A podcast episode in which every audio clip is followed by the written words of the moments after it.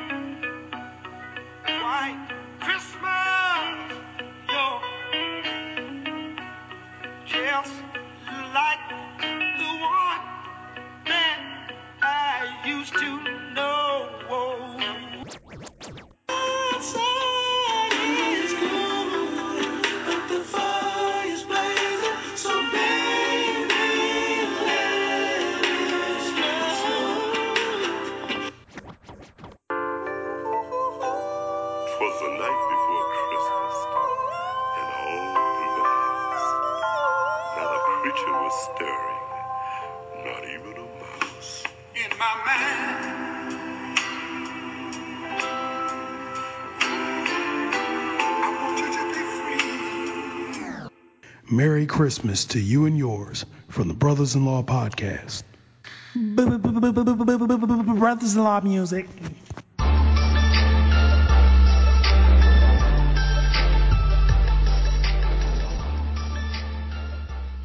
What's going on, everybody? It's always good to be back with you. As always, this is your boy Jesse McCoy. I am joined by the world's leading legal humorist, Sean Carter. How are you doing? Very well. Okay. And we've also got, for the first time, two guests on the podcast at the same time. Right. yes, sir. So we are joined by Kane and Vincent Anderson. How Yes, you sir. folks doing? I'm doing awesome, sir. Thank Doing you for extremely asking. well. How you guys doing? Uh, you know, I'm doing well. I just got back from my, my son's Christmas party, uh, Okay. at the church. Uh, Okay, so I feel sanctified and I'm ready to sing. All right. I heard. Yes, you know, it's funny you talk about you feeling sanctified now because the Sunday, you know, you in there cheering the UFC victory. Right, right. Exactly. I think we all cheering that one. Oh, yes, sir. Woo! Still Oh, cheering. man. That's, that's two You know, L's for and it happened the same week. week. It happened the All same right, week as right. impeachment. We, we, Doing well. For those who think later, we are talking on what it was impeachment eve, or are we actually now officially into? I guess we're officially in, into impeachment time, right? oh yeah, Yes, it's sir. official yeah, now. He's been impeached. Yeah. All right, so Trump has been just Moving on to the impeached uh, by, by the House. We got to enjoy this until the Senate acquits him. So There you go. Right, right. Exactly. Yep. Y'all seem like y'all already think that's what's gonna happen. Y'all, y'all don't, don't have any faith in Mitch McConnell? Oh, no. Not at all. No. Not at all. Now, before we get this conversation, I, I do want to make sure we're, we're clear that you know that, that, that Vincent and Kane Anderson are, are the brothers from uh, the Distinguished Twins uh, podcast. Yes. We're going to talk about something I think that should be near and dear to their heart, brotherhood. And um, either one of you could take it over and explain to us your twinness. Uh, we, I, I think we understand how it happened, but uh, go ahead and explain to us what it means to be twins and growing up as the, the ultimate brothers. Yes, sir. Well, I appreciate that. Um, this Kane speaking. Um, as far as you know, when it comes to our quote unquote brotherhood as twins, it's um the the the craziest part about it is our dad. You know, our mom and our dad. They come from uh, East St. Louis, Illinois. So do we. But the mindset was always survival, and so you know, as brothers, in, instead of, you know, really being taught how to be brothers, it, it was just more so my parents were of the mind that they wanted us to be strong men, That's Okay. you know, rather, rather than have this like bond. So we naturally worked through our own problems and kind of learn how to love one another with that, that brotherhood mentality Right. because we were very competitive growing up and as twins, it's a, it's a gift and a curse because, you know, we were always compared to one another. Yes. Mm. And, um, you know, obviously when you start performing and, you know, you see someone get the accolades, you might look at yourself and say, you know, man, am I good enough? And, Right. you know, so, you know, it, it goes, you know, it goes both ways. You know, if he does good, then it looks good on me. You know, if I do good, it looks good on him. But if he does bad, you know, the, the same scenario. So, Yeah. Now, But, wait, um, wait, go back here a second, because that's something that's having, in- intriguing me here. Mhm. My history, I, you know, I grew up basically as an only child. I have a little sister who's eight years younger than me. That's not the same, right? Right. Yeah. Right. But Right. I, I did have a cousin who lived like a mm-hmm. mile away, and we were tight. You know, every weekend we slept at each other's houses. And, and the mm-hmm. thing about it is, we competed relentlessly. yeah. Now, the problem is, is that he was better at than me at everything. Okay. okay. Everything. Okay. Okay.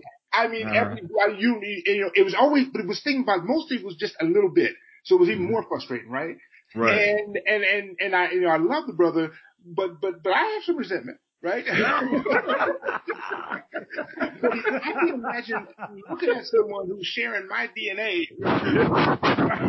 Uh, and you guys, so you guys play football, and but Yes. you didn't play the same position, right? You play different positions. yes. sir. Yes, sir. Uh, it's funny because when we were going into little league football, Yeah. we went in and, you know, we were, we knew we were going to be good just because my uncle played Yeah. and, uh, he was a, a pretty good, uh, football player. He was Right. nationally recognized. And so, right. you know, it was like in our DNA. And so before we went out on our first day, we were, we were talking about who was going to be the quarterback Yeah. because my, my, uncle, my uncle was a quarterback. Right. And so, uh, Vincent, he was like, you know, he was like, well, I want to be the quarterback. So I said, okay, cool. You can be the quarterback. I'll be the running back, whatever. Right. And, uh, you know, the first day we went out there, we were, everybody, you know, they, they let the kids run around and kind of throw the ball and run and Just to check them out just to check them out and see what they have. And, um, the, the coach said, Hey, you know, Kane, you're going to be the quarterback. And he said, Vincent, you'll be the running back. And from that day forward, Never changed. it never changed. I, I played quarterback for 17 years after that. Yes. wow. Yeah. So Wow. Yeah, I mean, and and that was the thing. I mean, being in, you know, being on the same team, we played on the same little league team, high school team, collegiate team. We even played professionally together as well on on our team, and um, it, we were always, as he stated, you know, it was always a, a, a comparison going on, and we were very successful, Mhm.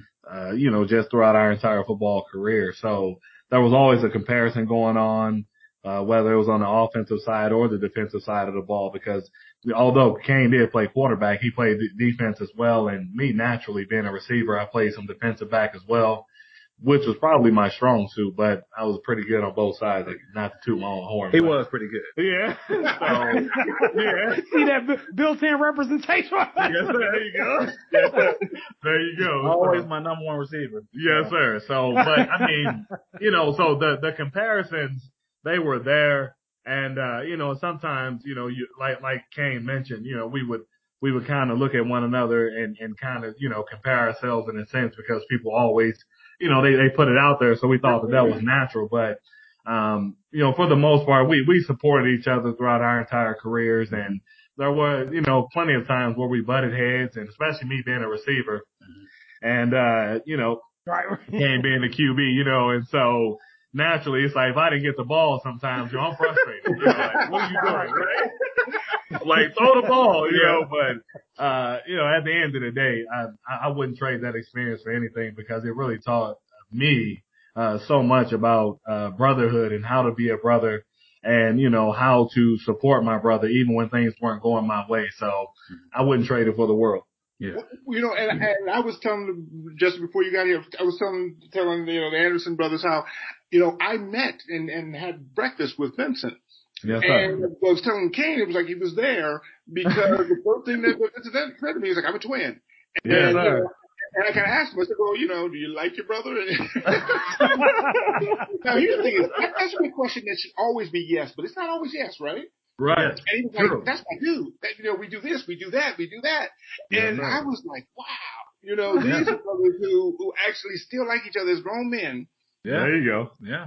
Yeah. And it's, it's interesting because we compare it to a marriage. Right. Um, there's a lot of give and take because we did, we, we left our parents' house when we were 17 years old, Mm-hmm. uh, never went back. And so we, we lived together and we had to split duties. I would, uh, Yeah. cook Yeah. and, uh, he would, uh, do wash dishes, laundry and do wash dishes. do and- laundry and, you know, I, I had other, uh, duties as well, but it's, it was just amazing, you know, getting to this point Uh-huh. and uh, just realizing even now, even at uh, 34 years old, we're still learning one another because as men, as brothers, we weren't taught how to have that humility with one another. So, Mhm. you know, when that maturity kicks in, now it's, you know, we can actually talk about, you know, things that bother us and not get defensive and things like that. So exactly. it, it, it's it- like I said, it's a gift and a curse because you're so close, you're so much alike, and you know, you know how it is. It doesn't matter if it's your wife, if it's your kids. If you're around someone all the time, you're gonna butt heads. yeah. Well, well, true. Do you do Yeah. you guys have those twin magical powers though? Like, can you feel Yeah, each other? Yes, sir. between- Oh, absolutely. Yes, sir. Yes, sir. Yeah, without a doubt. And So I that's a real thing, yeah. Yes, it, It's really a real is. thing. I mean, because you even know, like, uh, with your spouse, you know, because, because you've been around your spouse so long, you know, that energy is real. You- Yeah. You can feel, you know, your spouse doesn't even have to say anything to you. You know something's off. exactly. And so, it, yeah, that's not that's not that's not a superpower, brother. That, that's, Right. that's uh, I mean, whenever we were kids, um, and you know, we would be in school, our father, he was very militant. Mhm. And so he was, he was a provider and a disciplinarian. That was, that was the extent of, Okay. of, of his, uh, role in our life, right? And so, um, whenever we would get in trouble, we would already know Yes. before we even got out of class and saw each other passing through the hallway, like, man, Yeah. like, what happened? You know, and so we knew, you know, cause we feared our father. You Yeah. know, we Yeah. feared him. So it was like, God dang it. Like, you got in trouble again. Like, Yeah. you know, so, you know, we felt for one another. We would try to, you know, sit there and just try to game plan. Like, okay, how can we get out of this one? How can we get you out of this one? And Yeah. it didn't work Wait most of the time, but so you were both responsible for each other. Like, if one of you got in trouble, you both got in trouble. It, it seemingly like we, like my parents, they didn't punish us, you know, simultaneously. You know, Right. if one person was guilty, uh-huh. but when it came to outside of the home, Uh-huh. you know, if man, if he did something bad, I look bad. You know, Oh Like, yeah. You know, and they- carried each other's burdens. We really did. I mean, and, and so, I mean, and with our parents, it, but you know, it- just imagine, you know, here's your twin, you know, your roll dog, you do everything together. So once, once he goes under punishment, what do you do? You know, you go outside, you lost. So we were, we're, you know, trying to run around the neighborhood and it's like, you know, I don't have my brother with me. Yeah, so of you was missing. there you go. so, it was always a, a disadvantage, and you know we, we certainly got in our fair share of trouble. I mean, we, we were we were we were pretty rough as kids. Yeah, a little bit. a little Yeah, bit. yeah. We had to be coming from Whoa, that. whoa, Absolutely. Then Justin, you got to get in here because uh, cause, I know, right? you told stories where uh, you seem to be a little rough too as a kid. I mean, you know, I think some, similar circumstances, uh, except for, you know, I, I didn't have a father figure there. Uh, Oh, okay. and I feel like I had to figure out a lot of things. And I actually had, uh, I've been blessed. I, I don't have a twin, but I am married to an identical twin. Uh, and my aunts also were identical twins. Wow. And the first clients I represented as an attorney were identical twins. Wow.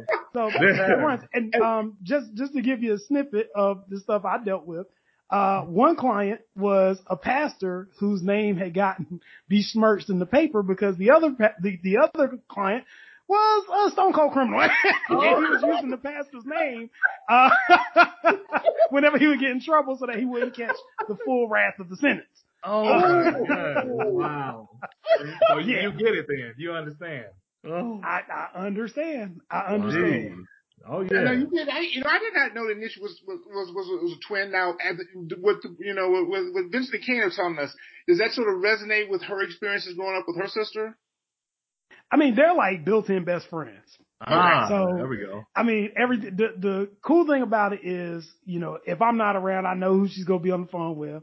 Right. Um, the, Right. the other side of it though is to a certain extent, I feel like as as the person who kind of married into the situation, I feel like I'm kind of responsible for both, right? Right. like, Yeah, I want to make sure both of them say, make sure they both are, you know, Right. happy and everything. And Wow. it's just one of those things where like I know my wife won't be completely happy Absolutely. Yeah. unless they're both happy, right? There you go. Man, that's that's big. That's big. That's huge. That's a good one. Wow. I, I mean, to see it from, uh, to hear it from that perspective, Yeah. you know, you marrying a twin, you know, because, uh, my wife, you know, she would always say like, you know, if something was wrong with me, she'd be like, what's wrong? You know, like, you're not talking to your brother? Like, what's going on? Like, you guys get into it. Yeah. Yeah. You know what I mean? And she knows, you know, that if, if something was off with my brother, then, you know, I was probably going to be a little bit off, off, off my marker at home. So, Yep. uh, you know, it's, it's certainly that, that connection is, is so deeply rooted and I feel for you, brother. I feel for you, you know, you gotta, Now, now, Jesse, you know, like you said, you know, I know you, you know you grew up you, you, with, with your mom, and but but you obviously, you know, probably had some male influences, you know, who were you know big. So so what was that? Was that more sort of peers, or did you have like an older uncle, or how did that work out? Um, so I had a godfather who was a reformed pimp. Uh, and, uh, Well, all right, you know, okay. like, like legit, uh, like, Right, who used to okay. take him to meet Susie on the corner and pick up his money and make his collections. Uh, Okay, so right, it was uh, a very interesting experience growing up, but he Uh-huh. changed and, and, uh, ultimately towards the end of his life became a deacon in the church and Mm. somebody that the community, you know, it was good because he's one of these people who I see who people on both sides of the tracks in the community respected him. So his funeral yeah. was well attended. We had people who literally just came out to jail and came because he mentored them. And we had Wow. people who were, you know, city officials and dignitaries who came. Wow. Uh, one of his ex-girlfriends, uh, when, when I went to, when, when I went to law school, uh, he was like, Oh, I got to introduce you to this little lady I used to mess around with. And now she's a judge. So, wow. there's some built-in benefits there. Uh, Right, but he's yeah. like, yeah, she used to represent me when I used to get hemmed up. So you should, you Right. should go talk to her. And she was like, yeah, you know, anything you need, uh, if you need a recommendation, whatever the case may be. And she's Yeah. always made herself available just on the strength of him and his work and his reformation and all that stuff.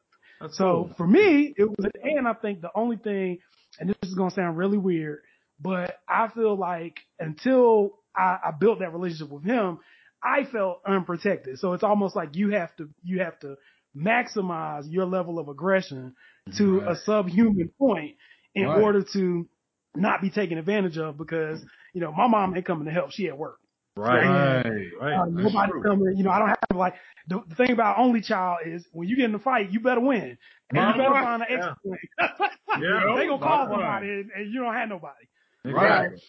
But with him, because he just carries so much respect everywhere in the city, Yeah. then his thing was, well, who you got a problem with? Exactly. And we pull up in his truck and he like, yo, he with me.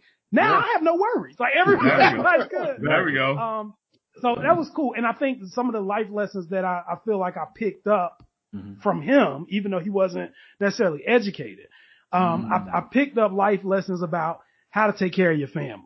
There you um, go. How to be responsible, how to make sure your money, the count needs to always be right. Um, you know, just being on top and don't let people take advantage of you, like Yes, sir. that kind of thing, lessons that you wouldn't expect to come Mhm. from that avenue. Um, Right, ju- right. You know, Well, just to kind of ground me. Yeah, no, actually, I would expect them to come from that. Avenue. Right, where, where's my money is coming Oh yeah, from. where my money?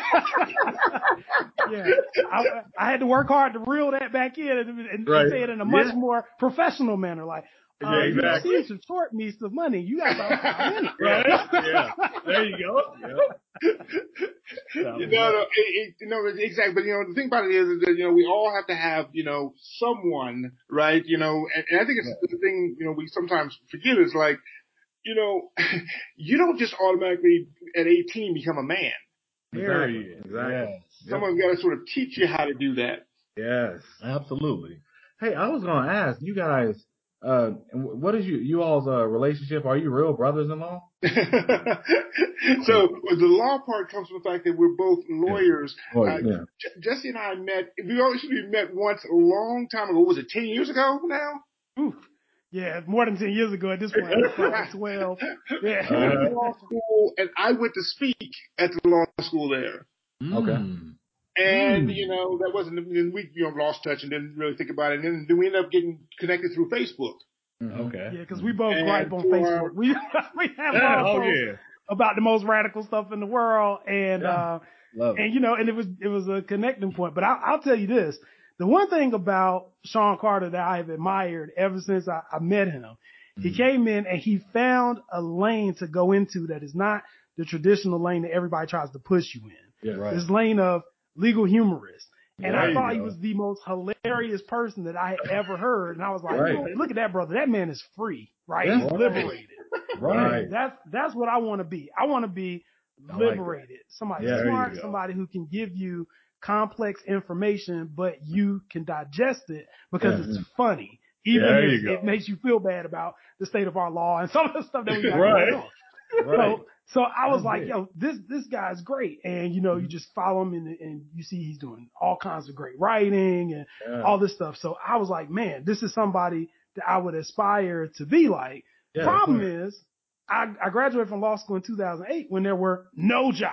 Right. Right, right, right. So, um, you know, in, in the quest to try to find freedom, I had to, uh, sell my soul for a bit. so I could, uh, work my way out of some situations. Um, Right, right. and, and, you know, and what I would do is when I would get frustrated, I would go to Facebook and just write, you know, four page posts about what happened either in the news or in life or whatever. And people started, you know, liking it. And Yeah. then I would look at Sean's stuff and people would like it. So I think we just connected Right. based on that. Although I think I met you actually through through through Nish. Yeah, you did. You did. think Absolutely. So, so, through Jesse's wife, um, she was also a lawyer, um, and, and and so, but but anyway, you, you know, I you know I, I love my life when I listen to it through through Jesse's ears. Yeah. Um, it, it's a lot more exciting uh, than, than, than sometimes it, it, it is. But I've, I've, been- I've been blessed to be able to do this. It, Yeah. It's fortunate, you know, like you said, you know, I got lucky in the sense that I found a way to use, a, you know, a talent I have to be able to, you know, make a living by just finding this niche. And, and what makes me, I can honestly say, the country's, probably the world's foremost legal humorist is Yeah. that nobody else does it. Um, so, so that makes that makes it simple because most people want to have a job and benefits and, and some sense. So I get that. Right, Um, yes, sir. it- it's, it's, it's been a fun thing. You know, just as funny as that, you know, I, when I first, you know, started getting in touch with him and, and we were watching his posts on, on Facebook and I was one to approach him about the podcast, but I didn't know that actually, you know, this brother is, is talented. So all the bumpers, the one you just heard, listen to the podcast as a listener, the ones you hear every week, Jesse does those. Oh, okay. He writes them. He does the voices on them. You know, Wow. Jesse is, is, has talent in the sense that you know. Sometimes I wish I had like I voices and and you know be able to sing. Yeah, right. There was one early podcast, Jesse, where you were singing. I played to Renee. I was like, "Listen, boy, my boy can. I got him singing. He can sing." Right. That boy can sing. Yeah. Exactly. She was like, I was like, I was like that, that scene from, uh, you know, Coming to America. That, that boy. Yeah, there you go. That boy can sing. Yeah. That boy good. He good. the, the miracles of editing software. Right. There yeah, you go. Renee suggested that auto tune might have had something to do with it. Right. Oh yeah. That that that can help. Hey, Sean, actually, um, uh, not to cut anybody off, uh, it's funny. I was uh speaking with my buddy. He's uh he's a few years older than me, and um, I was uh mentioning because I met with him uh, yesterday. We had coffee, um, and I was telling him that we were gonna join you guys for your podcast. And when I mentioned your name, he was like, "Hold on," he was like, and he I think he said something about did you used to write um maybe a column in the Mhm. paper or something? Yeah. And I, said, you know, I, I, I. I wrote for the ABA um, journal uh, years and years ago, and uh, they fired me in in 2000, I think in in, in six. Mhm. I, I wrote from like 2003 to 2006, and it was funny because it it, it was it, it's one. of It's been one of the most impactful things that's ever happened in my life. Wow. Getting fired. mm. Mm. And here's why, because at the time, I was one, they were paying me, um, like, you know, 350 bucks a column, which is like 1400 bucks a month. So, you know, it's a, it's a bill, right? It's a good bill. It's a mortgage or whatever, right? It's, it, and it, that was, you know, good. But more importantly, I was getting a lot of my business from them. Ah. With people who read the column, like this guy, right? And Right, so right. at that point, I was like, oh my God, this is the worst thing that ever happened to me. Mhm. But what it made me do is finally get off my butt and go, no, no, no, you got to go out there and get it, Sean. You can't just wait for people to come see you. And so it turned out within a couple of years, it was the best thing ever happened to me. Mhm. But, you know, but at the time it was catastrophic, right? Yeah. And it was one of those things where I, and, and, and, think about getting fired in the quote unquote media and mm-hmm. calling the ABA journal media is, is a stretch. I'll grant it. Mm-hmm. Right. Right. The thing about getting fired in the media is, you know, if you ever heard of like a radio, you get mm-hmm. fired. They don't like, you know, have a luncheon. It's not like retirement in basketball where you do a tour around in various arenas. You Right. are on one minute and the next minute you just gone. Right. There was no like goodbye column. So I all these people follow me and it was just like, what happened, Sean? I went- Exactly. It was just gone, right? Yeah. Right. And, and that was the thing that kind of really freaked me out. I was like, wow, they don't play. At you know, all. you get fired on, you know, from, from, you know, column or whatever, they're, you're just gone. Yeah. Bottom line. Yeah, that's a. I had a buddy uh, in radio actually who got fired out here, Yeah. and uh, he, I mean, he lost his mind because he was on the radio for quite a few years out here, hmm and uh, it actually ended up being a big blessing for him because now he's in Atlanta on, I think, the top radio station in the country. yeah. So V-103. There you go. Yeah, yeah, There you go. yeah. Yeah. there you go. Really? Yes, Yeah, sir. Yeah. J times three. Yeah, Gerard Johnson. Yes. Yeah. Yeah, With big Yeah, like, so sometimes, you know, those things are, are, are blessings sometimes, but boy, at the time, woo, it hurt. yeah. Oh yeah. it's just a little kick in the butt. That's it. But yeah, After the fact. Yeah. Yeah. But yeah, um, yeah. So brotherhood. I know we kind of, you know, Deviated. deviated a little bit. We talked about that, but um, anything else you guys? Uh, I, I thought of this for you guys when we were trying to figure out, you know, something to talk about and the names sort of worked out and, and the circumstances. But one of the Right. things I admire about all three of you, you know, is the fact that you seem to have, you know, this, this, this, what would be the word for it? You know, th- th- this, this understanding that I think I, I don't, I, I lack a little bit. I don't have as much. Uh, of, of, of brotherhood in the sense that, you know, with twins, Jesse, one of the things I admire most about him is Mhm. that, you know, he has a real sense of kinship of not just brotherhood, but sisterhood, but particularly for, for black people, particularly Yeah. where Mhm. Jesse's got your back. All right. I know if I'm, if I were to be arrested in a Tijuana jail, and it can happen, Uh-huh. um, that you know there, there are a few people I would be on my short list to call. Jesse would be the first one because I Okay. know one he's gonna he's gonna actually believe me that I'm innocent. I might not be, Uh-huh. and two he'd be trying to get me out. Oh yeah. Oh yeah. you I, are uh, innocent, brother. You innocent until they prove you guilty in the Exactly. court of law. There you go. There you go. Oh yeah, and uh, and I, I I can agree to that. I mean, when, when you talk about his fervor um for uh just you know black people in general, right. um that, that that's something that that really attracted me to Jesse as well. I know you made that connection, but you know I I pay attention to you know your writings uh quite often, Jesse. I mean, and especially as of late, um you, you're extremely intelligent, extremely knowledgeable, especially about Black history. And I think Oh, that that's so powerful and, and impactful, and, it- and it really aligns a lot with what I I do with my research as far as a community developer and understanding. Because a lot of my focus, I focus on uh, African American children, and that's that's my heart, my passion. I, I'll, I'll do that until I leave this earth.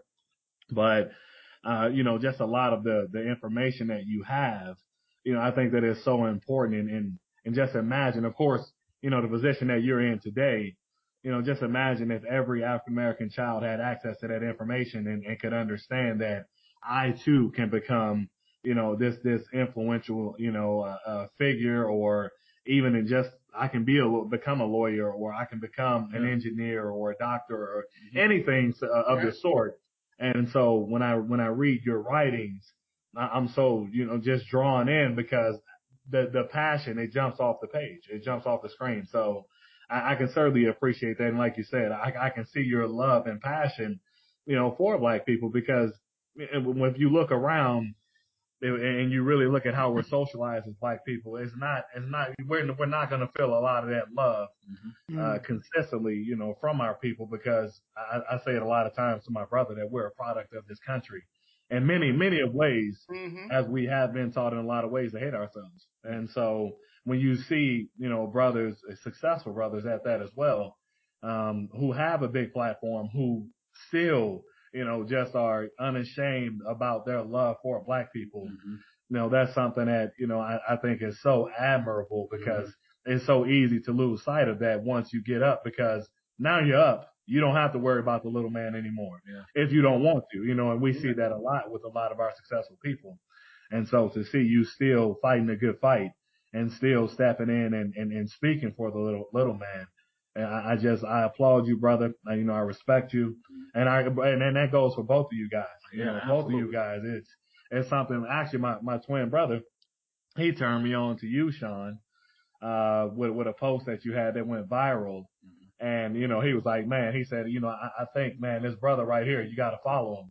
You know, he said, he, you know, he speaks up for black people, you know, and our issues and, and he does it so eloquently, you know, and, and with humor and everything, you know, infused into it. And so when I took a look, I said, man, this, this brother, he's on to something, you know, and so for both of you guys, you know, I admire you both and I respect you immensely. Um, and we both do. And Yeah. so, you know, for what you guys are doing, you know, it's certainly an honor and a pleasure to be guests on your podcast. So thank you. Yeah. Well, I, I certainly appreciate that. And I, I just want to put this out there too. Like one of the reasons why, first of all, I was bred into this, right? So my, my mother was big on having me read books that were way out of my grade level from an early Uh-huh. age and doing reports. So I read Mhm. everything from Die Nigga Die, H. Rap Brown, uh, Mm. Up From Slavery, Souls of Yeah. Black Folks. Like I had go. to know that stuff. Uh, autobiography of Mhm. Malcolm X.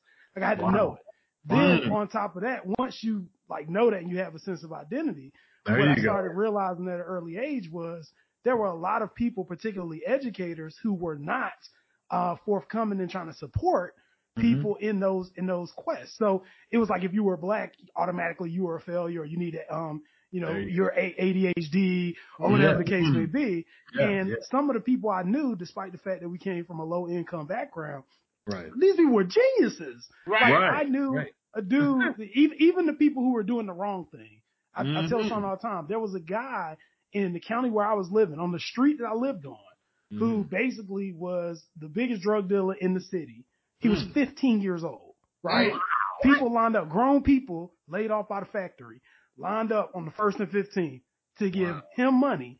And he did all kinds of reckless stuff because he's 15. Right, But, but at the same exactly. time, I'm like, to even have the, the thought process to be able to formulate Yeah. an organization like that.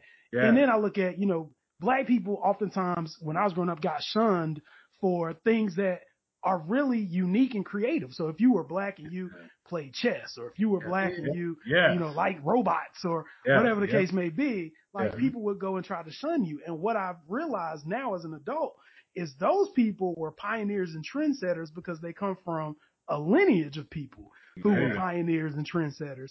There And our accomplishments in this country and in Africa always get downplayed for white supremacy ideology, right? There we So, i- i- you know, if, if everybody likes to reduce George Washington Carver to peanuts, Oh, but, but they, they don't want to talk about all the things that he went through, even his upbringing, the reason why he became right. The reason why he became a botanist was because he was freaking taken into a white family who castrated him Yep. because they had a daughter, right? Yeah. Yep. And he Yes, couldn't sir. trust he couldn't trust the people that essentially we were feeding him and raising him. Yep. So he Mhm. built relationships with plants Yeah. that were so unique that he was able to get medicinal value Yep. from plants at a time when nobody was even thinking about plants. Exactly. And when go. they started having things like boll weevil issues and, Mhm. and plagues all across the, the, the country, the Mhm. only person who could figure it out was him. Now, Yep. in Yeah. 2019, all these white companies are advertising what?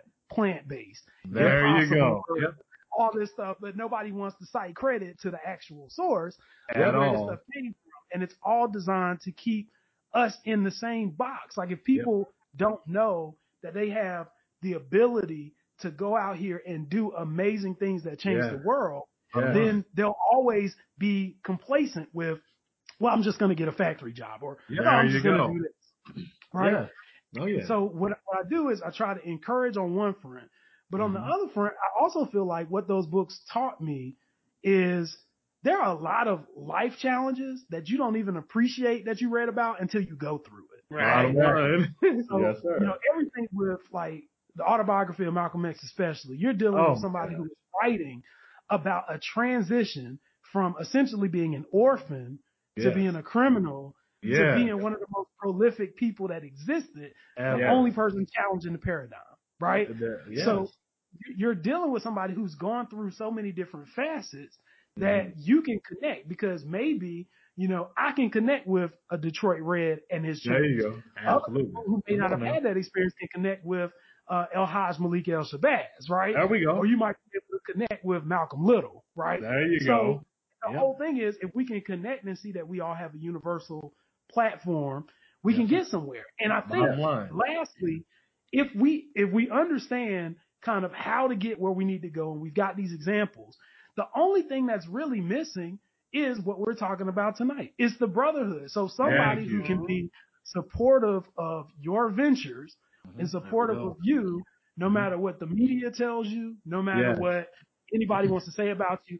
And for me, I even extend it to like our sisters, like everybody. If I can support our sisters without There we go. having a sexual interest in it, just saying, no, she's dope. That's why we need to support her. There we go. You're not gonna disrespect her because I'm not going to allow it, right? There we go. So just to have a community, what I think that does is it it comes back because just like you were saying, community development, you are Yes, taking sir. your talents to go back into our community to Mm-hmm. help our kids who probably wouldn't have seen somebody who looks like them being successful.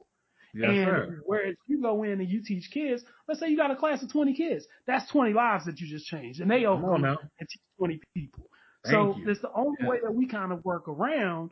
And um, you know what I what I also say is I do a lot of communication with. Uh, I used to teach a class via Periscope to students in Kenya about Black history. Okay. Wow. So in Kenya, what people are dealing with is the ramifications of long-term colonization. Yes, right? sir. And Yes. oftentimes they have resources, they have stuff readily available, but those resources have bureaucratic red tape over it There because of the colonization. Yeah. There They we go. don't Yep. have a lot of the things that people in America take for granted.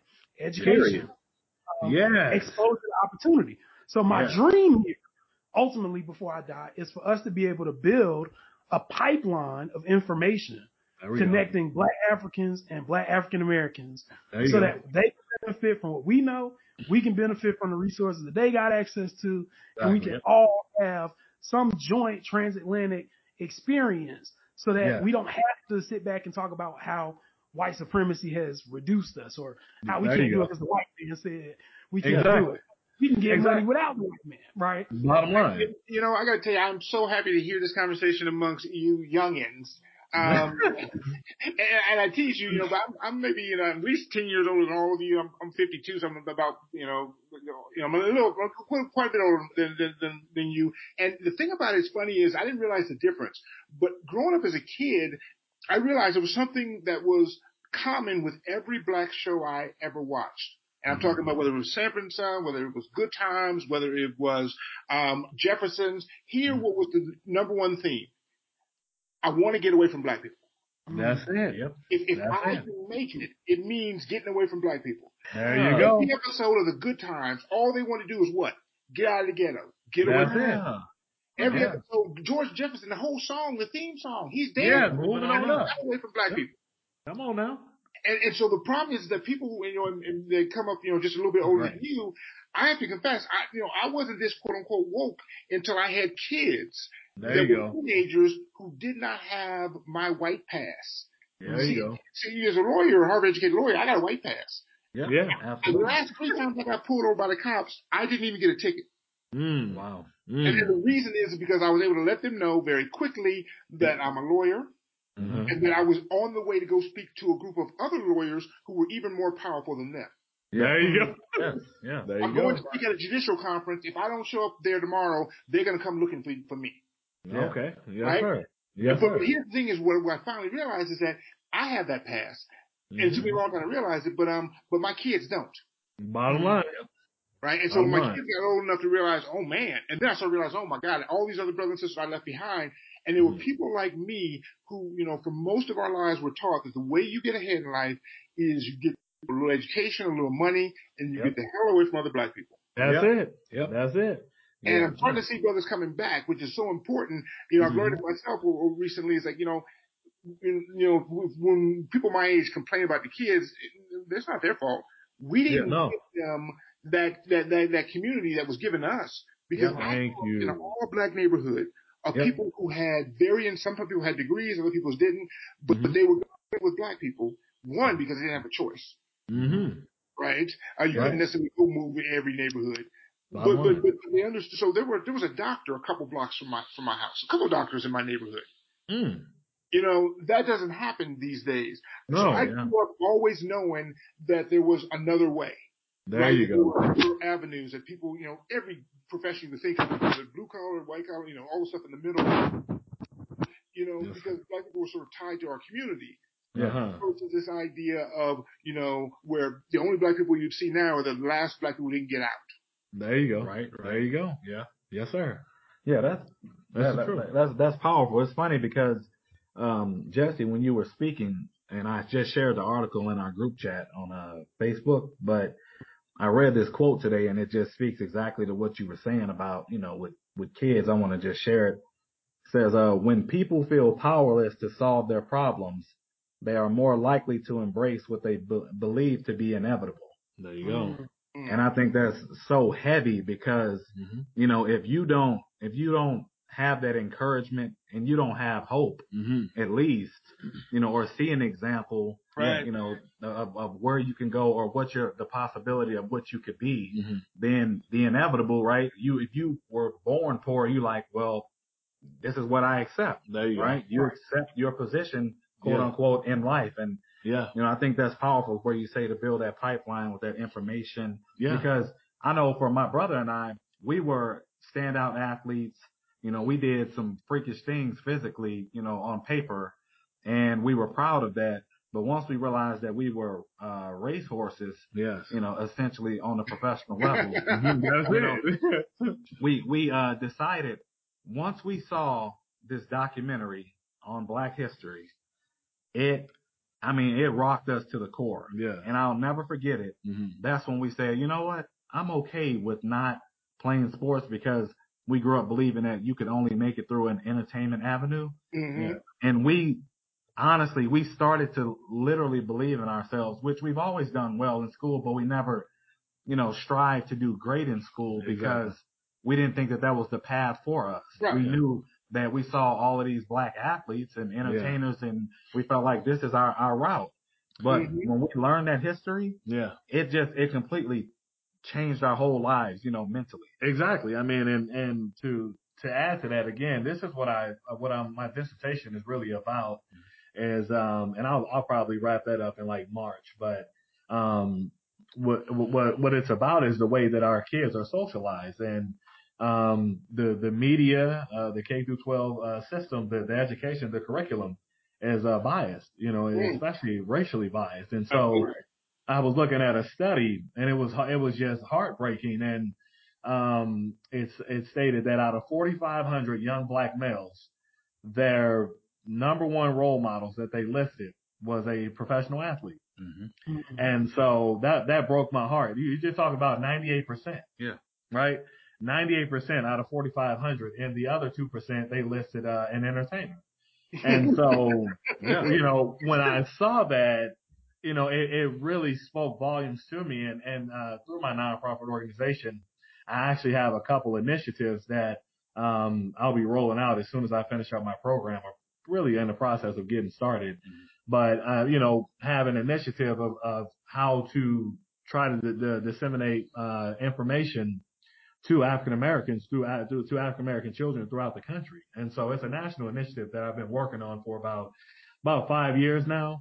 And I, I pretty much got it down now. So, you know, you guys, you know, guys like you and, and, and other individuals, you know, who have a platform and wh- who can connect to the little man. I, I would love to connect, you know, after the show for sure, especially, uh, because when you, when you speak about who we are and, you know, Jesse, I know you touched on, um, just as far as, you know, how do we support one another and, you know, we see one another and, and, and it comes down to when you're talking about community development, it's, it's two aspects that you need in order to be classified as a community developer and that's solidarity and agency. If you're not working to create those, you're not a community developer. And so when I think about it, of course, solidarity is first and foremost, but it's very difficult for African Americans to have any solidarity when the majority of the information that we ingest doesn't come from people who look like us. Yeah. And so, you know, we're, we're, we're, we're told that we're this, that we're that. We're, we're probably the most,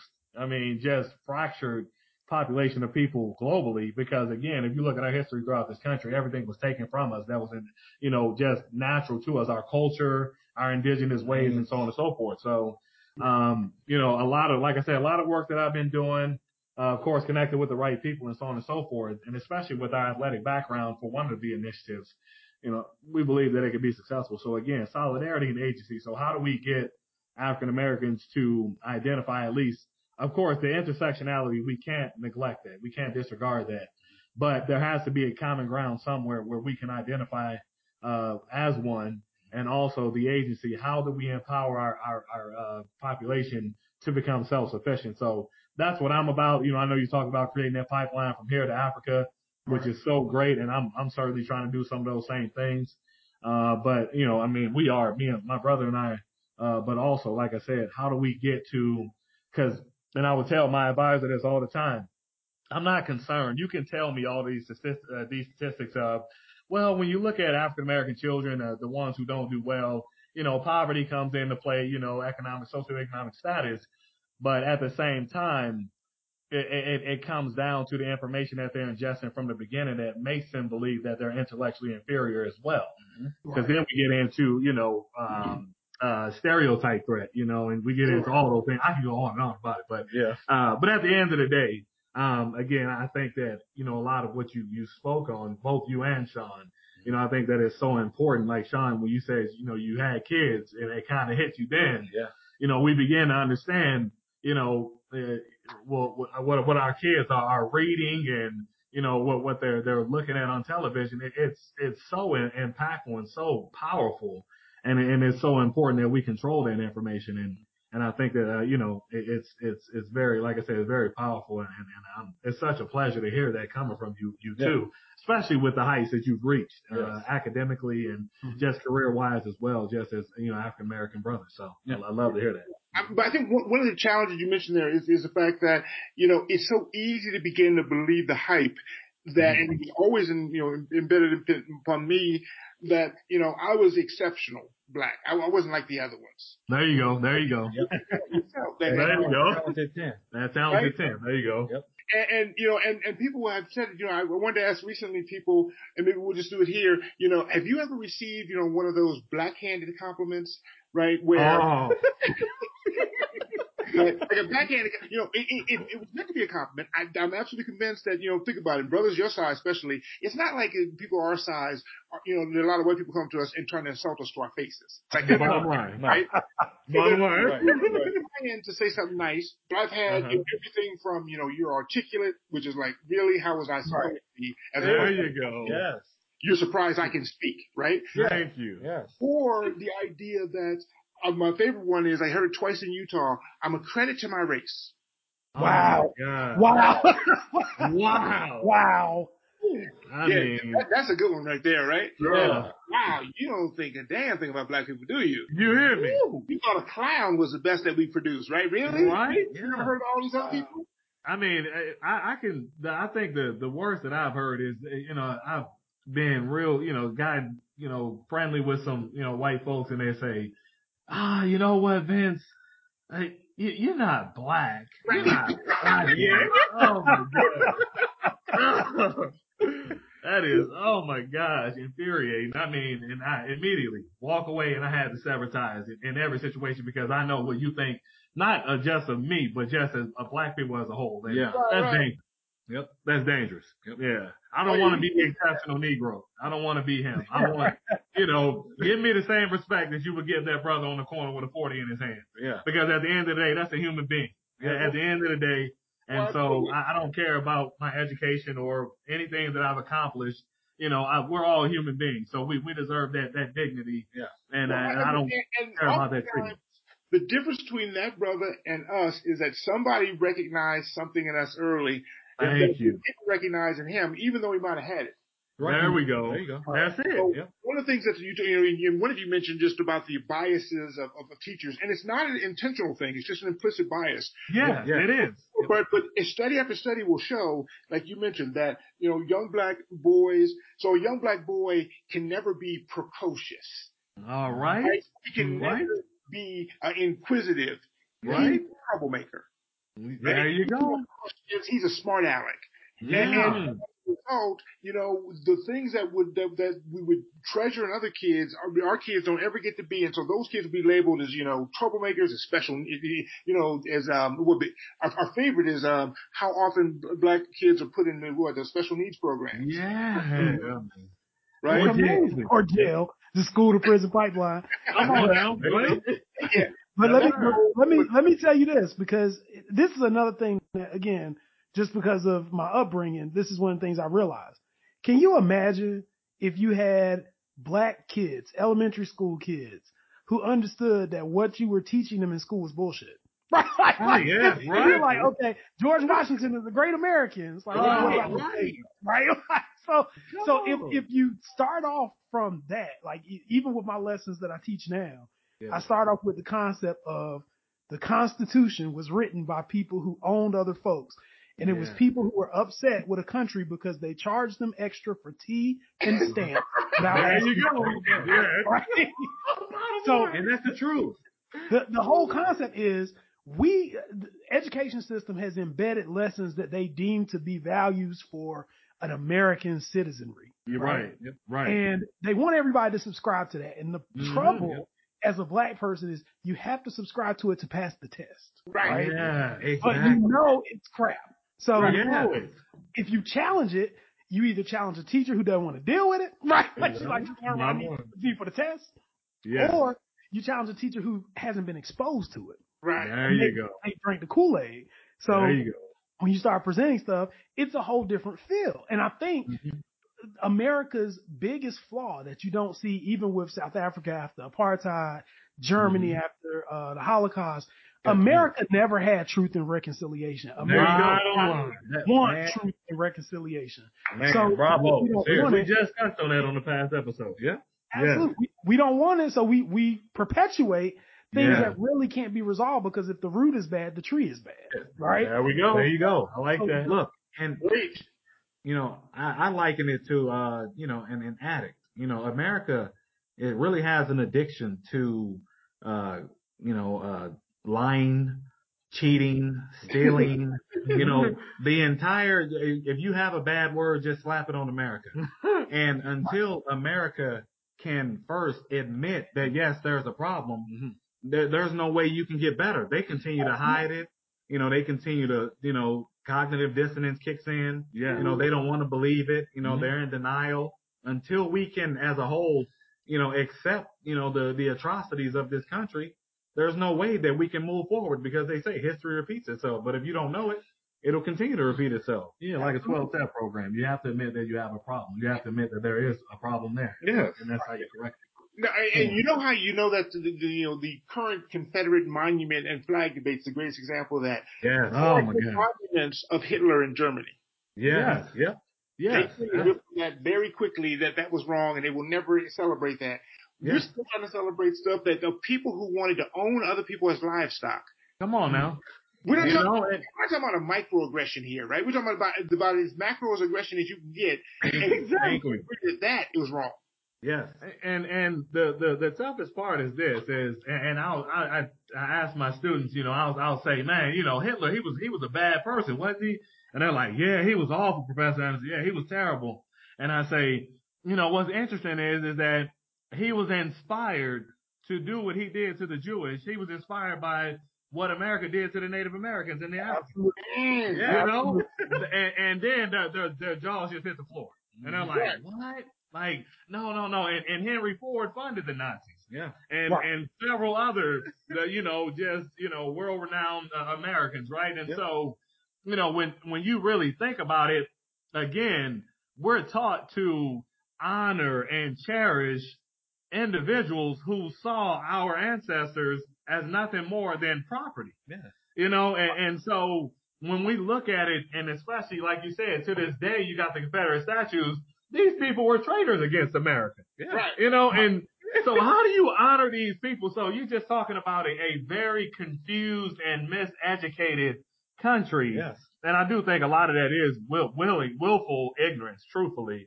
Oh, Uh, sure. because when it's all said and done, when you look at America, no matter what, as long as white supremacy reigns, then a a lot of Americans are comfortable and they're okay with whatever's being perpetuated. So Yep. Until we can get to that point again, that notion of, well, well, no, everybody has an equal opportunity and everything. Until we can get to that, that point of that's not how it is for everyone. And even all four of us can say it as highly educated as we are. Right. The, the, the playing field is not level. Yes.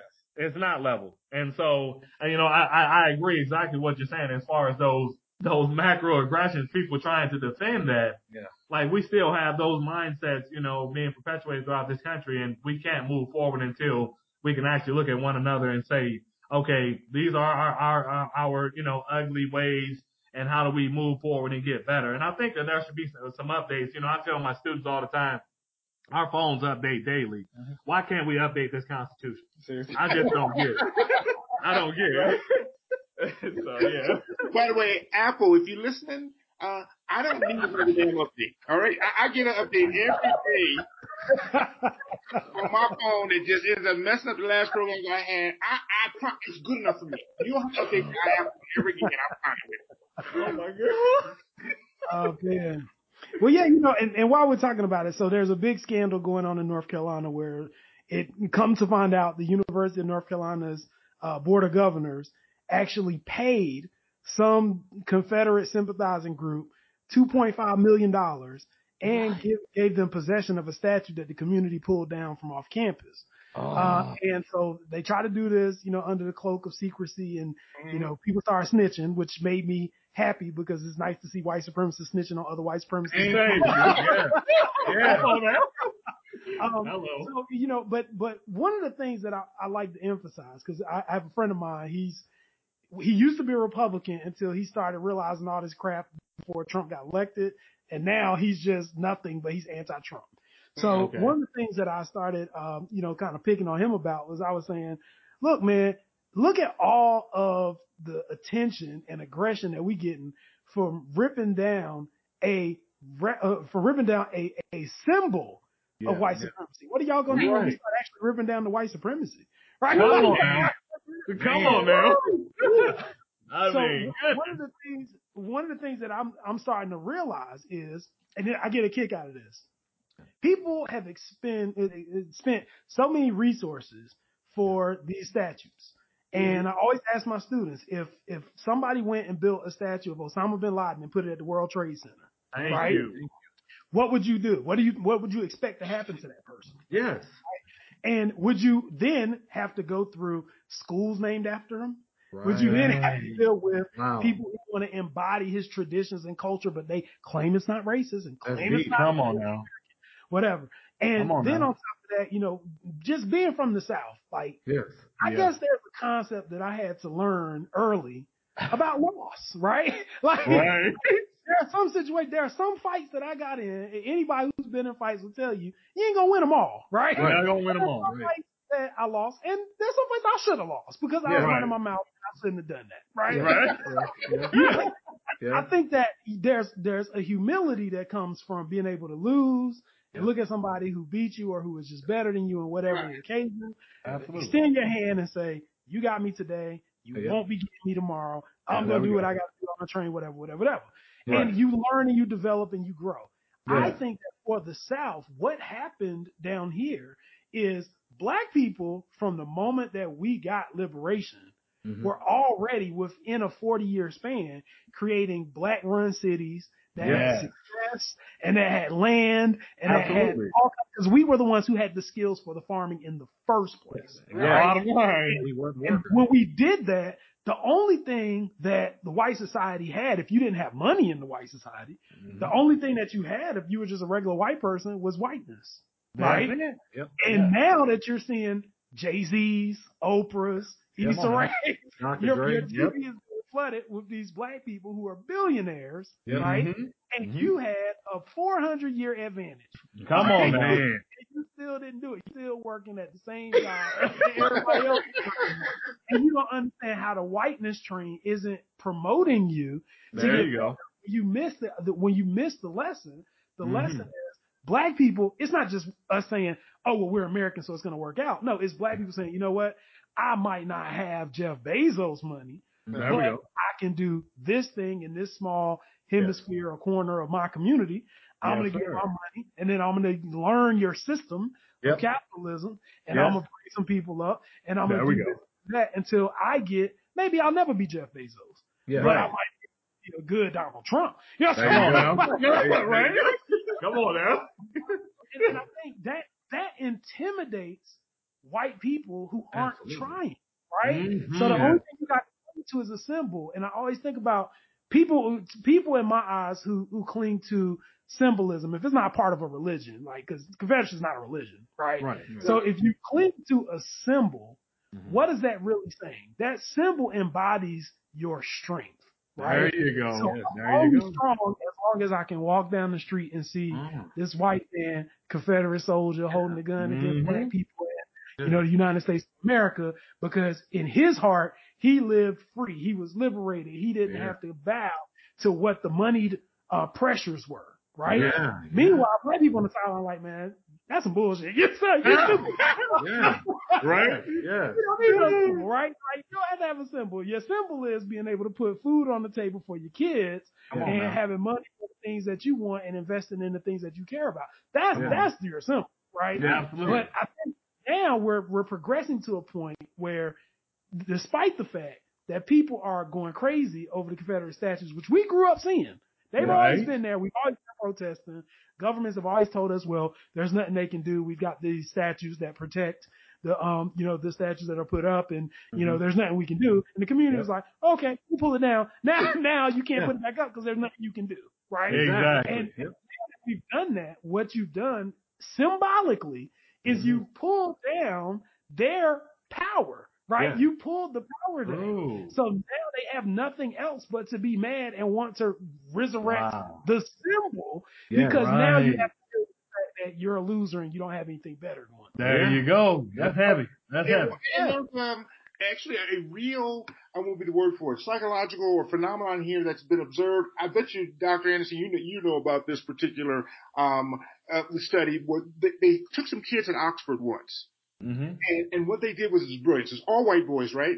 They put them in two groups, and they were they were based on how many their guesses of the how many jelly beans were in a jar.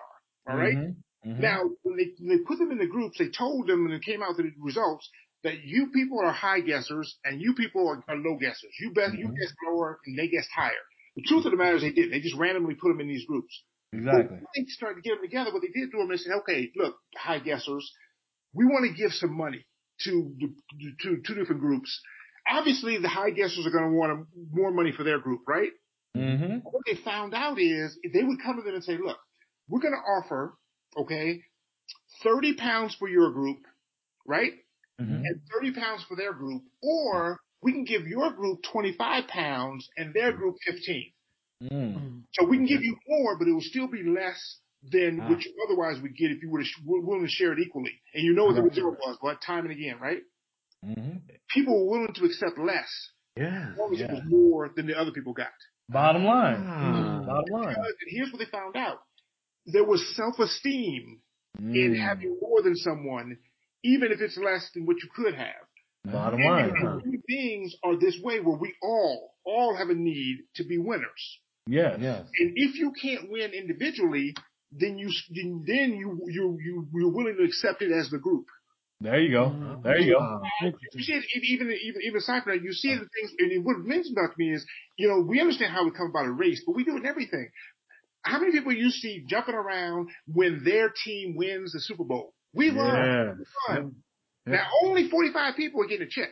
Right. That's it.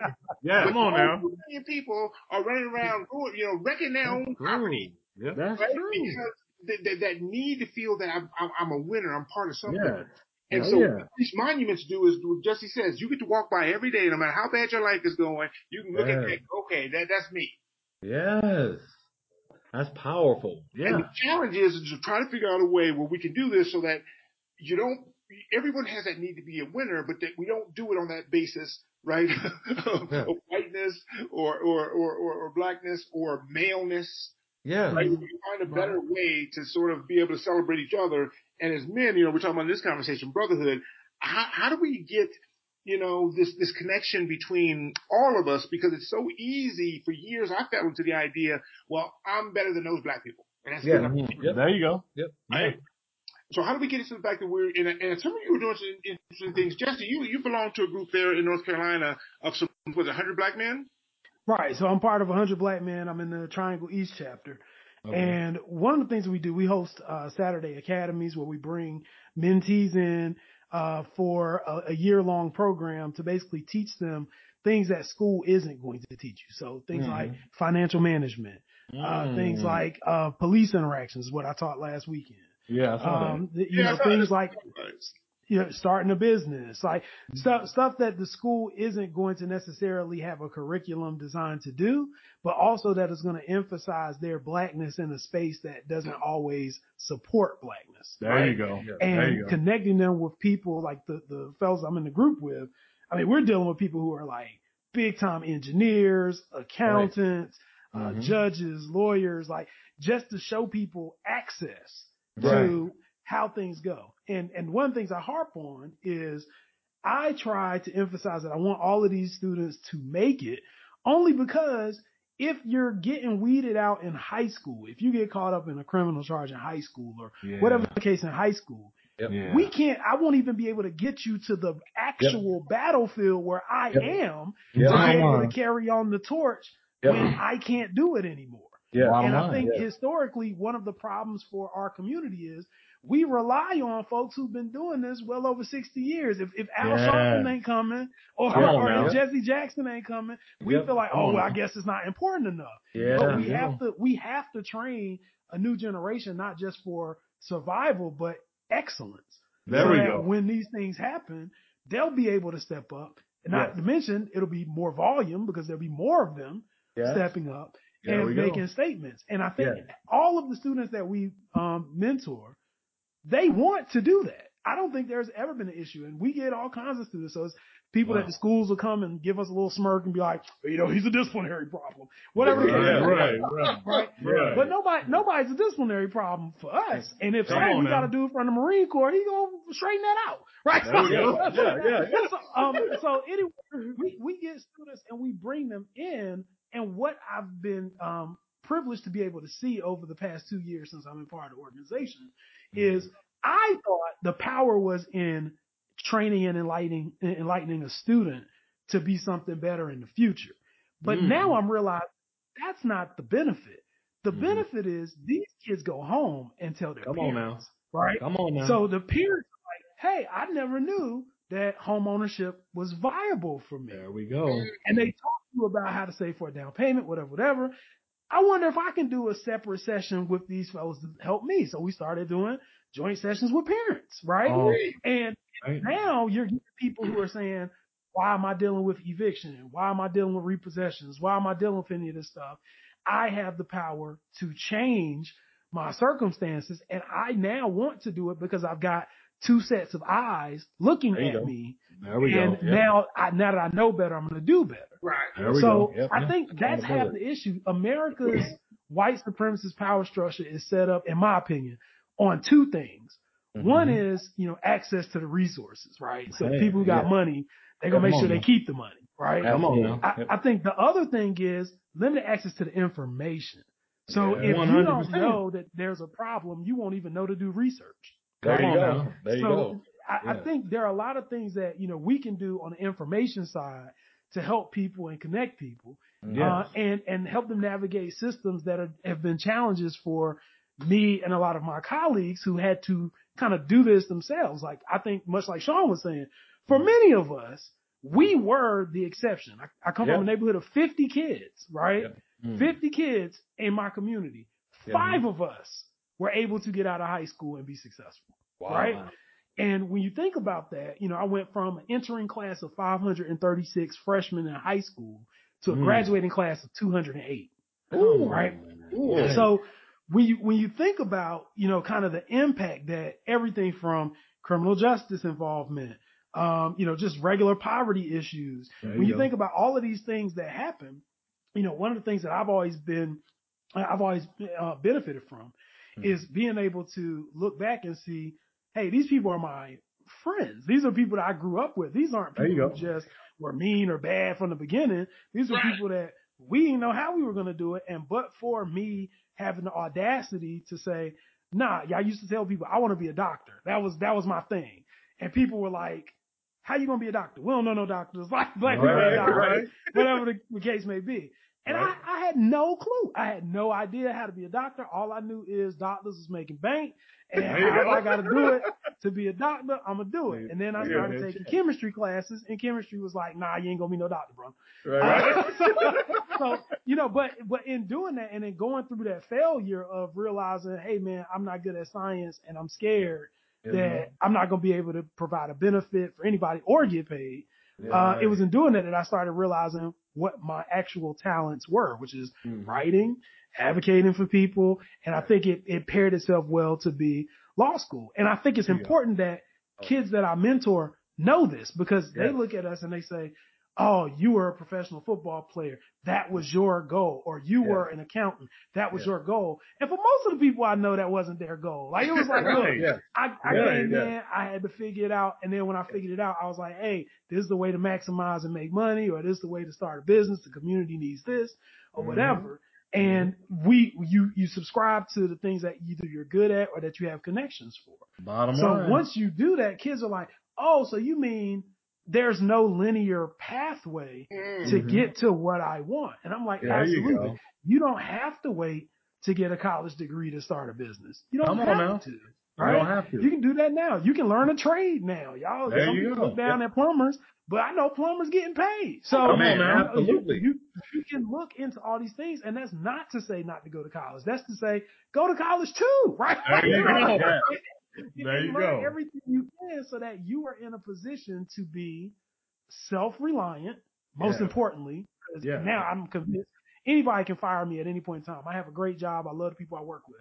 But the pink slip can come whenever they want to, and Yeah. I'm still going to be okay, right? Because I go. can figure out. Um, Yeah. But likewise, once I get you through all of these initial challenges, which is already astronomical, and you shouldn't have to go through it, but Mhm.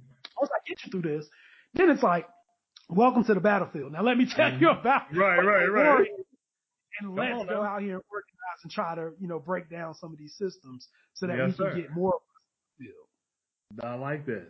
Yeah, I love that. That's powerful. Yeah. That's powerful. I love that. Yeah. Um. Hey, brothers, now what do we have in, in Phoenix that, that we should, that we should be doing something similar like that? You know, they had they had a hundred black men out here, and I was looking to, to actually become a part of it. And I actually was looking to, to acquire a space from them because they have a, a space in South Phoenix that they weren't utilizing. Mm. And so, um, through my nonprofit, I was looking to acquire that space, but you're talking about no cooperation at all. Wow. And so I was kind of stymied right there.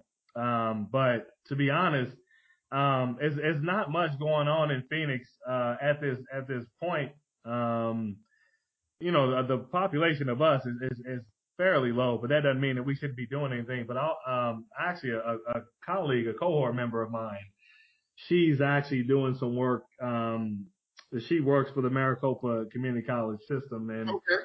she's, um, she's very focused and fixated on the, uh, getting our black, black children to college. And so she's doing a lot of things with that right now. She's in uh, heavily in the, the, the, the foundational stages, but, um, I know that she mentioned about some luncheon that I wasn't able to make, but, um, her name is Felicia Ganther and she's a, uh, she's a Juris Doctorate, uh, and, uh, also she's, you know, she's about to finish up her PhD, uh, Mm. we're around, we'll, we'll, we'll probably, yeah, we'll walk that stage together. So she'll finish that up. So, but she's, she's doing a lot of research on that, um, and with the actually Latino males as well. But, um, but as I've looked around the valley, honestly, I haven't seen much of that going on.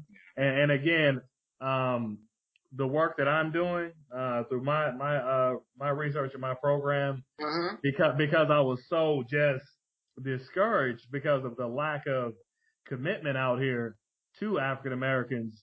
Um, I, like I said, I, I designed you know this initiative to go national, and so you know, of course, you definitely got to touch on local, of course, because no matter what, you're gonna have to touch on either city to city. But um, like I said, for me personally, I, I haven't been able to make a steady connection with anybody out here who is looking to actually help African American uh, children. So, um, you know, I don't know. Maybe, maybe you know, maybe we can get that started fairly soon here. Yeah. Yeah, we need to reach out and you know, and, and one of the challenges you have, you know, is when you have a, a very small population. I mean, Yeah. I, I we're, you know, we're, we're a percent or two, maybe two, maybe two. Come Yeah. on now. Yep. Um, is that so? For instance, you know, police brutality is a big thing of mine. I would to look at the to join the, um, you know, the local chapter of the NAACP, Yeah. and um, and I I realized I, if I joined, I'd be president. Right. Bottom line. There you go. Bottom line. I, I, I did some Yeah, I think with that's them. the only they have. I think it opened. There's like one person. I mean, it was like three people or something. I mean, it was a, you know, Right. a, a small number, and I was like, wow, you know, and it, it's you know, it, it's it's partly a number thing, but then once again, it's like we end up getting discouraged. There are there are enough black people we can figure this out. Got to be a hundred. Come on now. But but but when it's small numbers and small involvement, you know, you sort of get um you know, and you know, with way normally works is a lot of times you go through the churches. Yeah. Um, and we've we've one big black church. Yeah. Pilgrim. Yeah.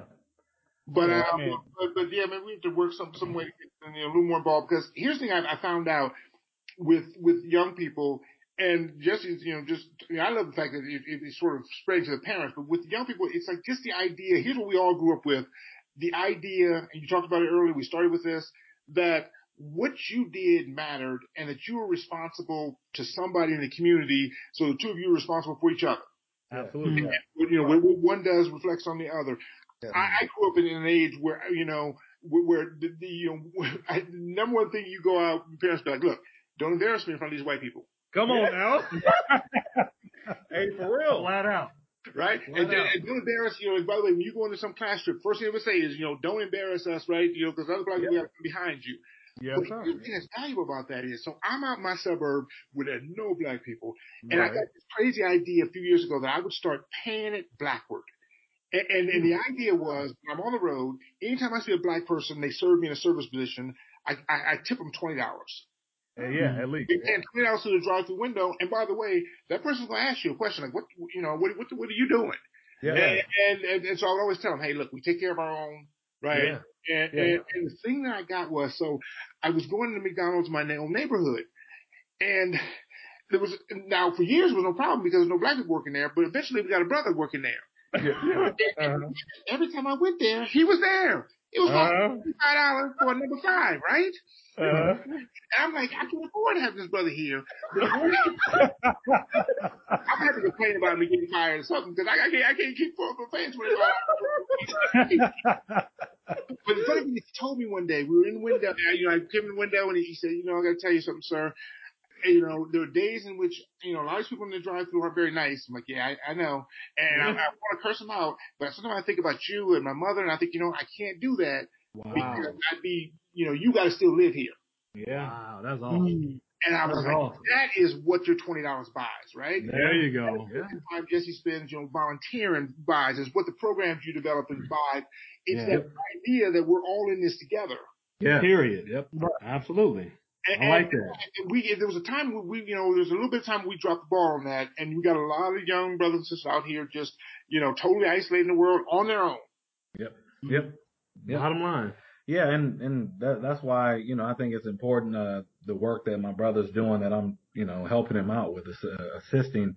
Like I said, once we roll it out, I think it's going to be uh, uh, pretty impactful. I think it'll you know it'll have that reach that you know we're looking for to try to bring in you know this this hub and and kind of it's a safe space for especially black children. You know because um you know as an adult you know how it is uh even with when we share you know, uh, say black history information with some older, you know, black folks, sometimes they're in denial. They're like, no, that's not true. Right. That's not true. You know, and so we understand, you know, when it comes to children, especially, uh, like you, Sean, uh, you're in a position, you know, obviously this brother sees that you're successful. Mhm. You know, you come through, you're able to give him money. When you're in a position when you've been, you know, quote unquote elevated and now you're telling these kids, Hey, um, this is, you know, your history or this is how you should do things, they're going to be more apt to listen to you Truthfully. because they see, you know, something that they can maybe aspire to be or a place that they can aspire to get to. So, hmm Yeah.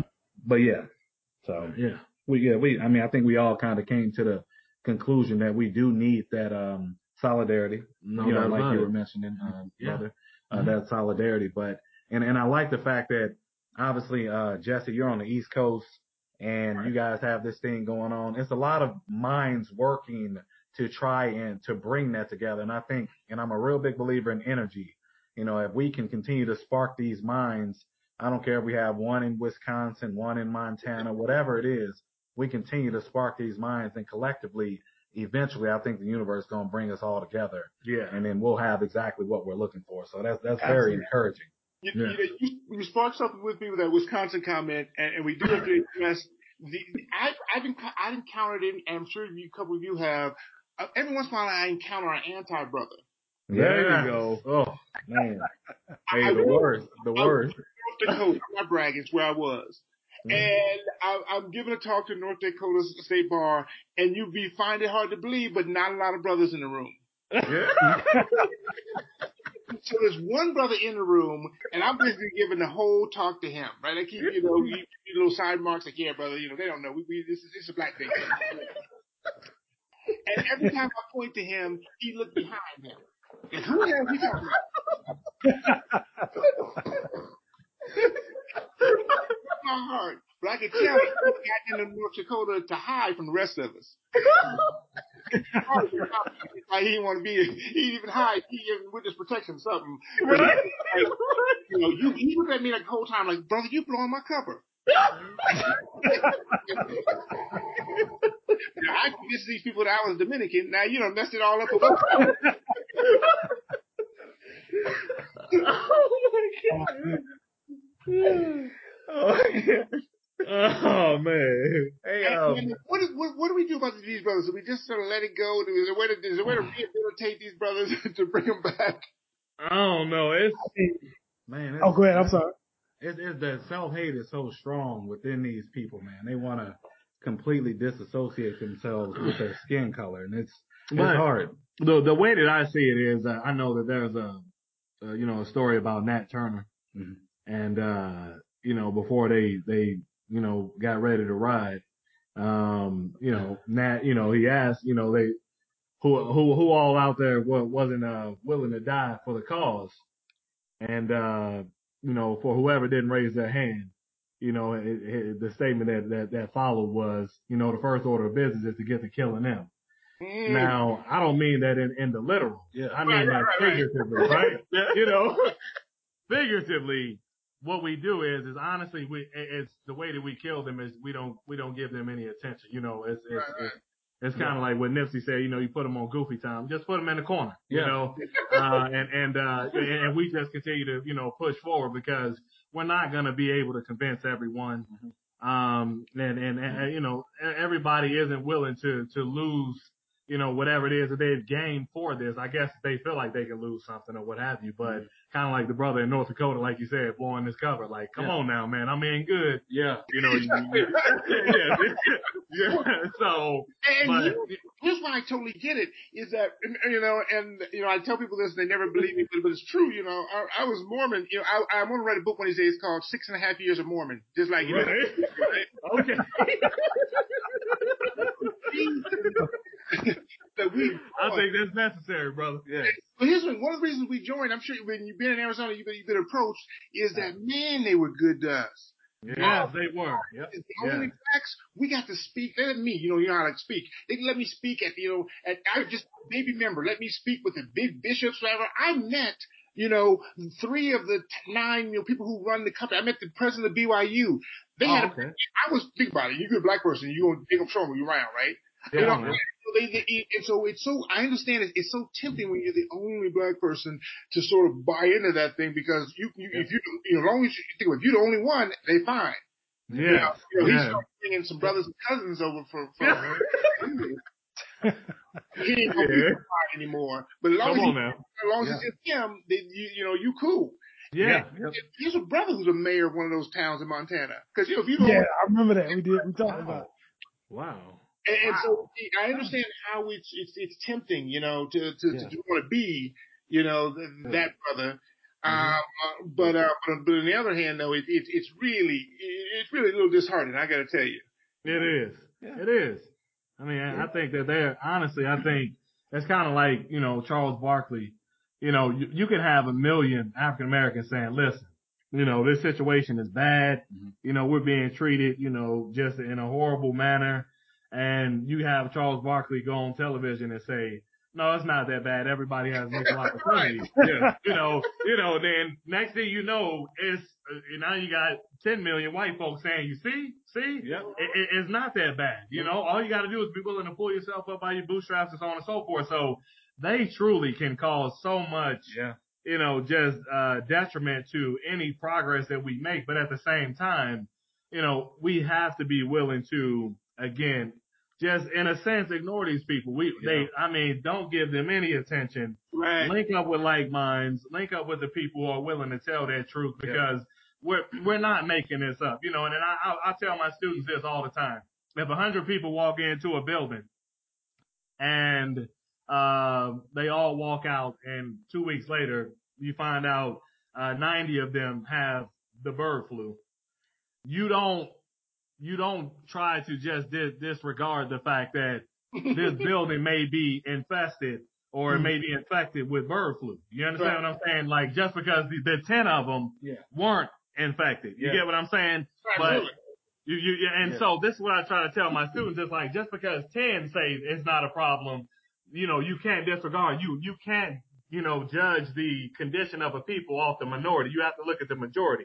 And Mm. so we look at the majority of African Americans, you're going to have the majority saying, listen, there's a problem in this country Yeah. and that building that's infected with that bird flu is white supremacy in this country. These structures that we're under, these oppressive systems. Mhm. And so, and we're, we're impacted by them, but we do have that quote unquote talented tenth. We slip through the crack and with that rose that grew from the concrete or what have you. And so, uh, you know, you have a lot of white folks who will look and say, yeah, th- this is a meritocracy when, when, when in, in all actuality it's not. Yeah. You know, so. Well, You know, you know, let me let me tell you something funny because everybody likes to throw around that slogan when they want to help uh, assist in the oppression of black people. They want to throw around lift yourself up by your bootstraps. So, Come on now. uh, you know, I had I had somebody tell me that before, and I was like, okay, so when you gonna lift yours? So, like, Come on now. There Come on now. There you you know, the funniest thing, like one of the things about white supremacy that really, really relates to me, because of course I read a lot. Yes, um, I think about the way that white supremacy was presented to me from jump. So I don't know if you uh, read Greco uh, Greco-Roman mythology or Greek mythology or whatever. I feel like Greek mythology is exactly what capitalism and white supremacy is Bottom line. incarnate, right? So basically, we've got 12 people who are divine, right? Like that's supposed to be Yeah. all knowing. They control all the resources. They can go and fix all the problems if they wanted to, but they don't Yep. because they want people to believe in them and worship them. There Right? you go. Yeah. They don't do anything.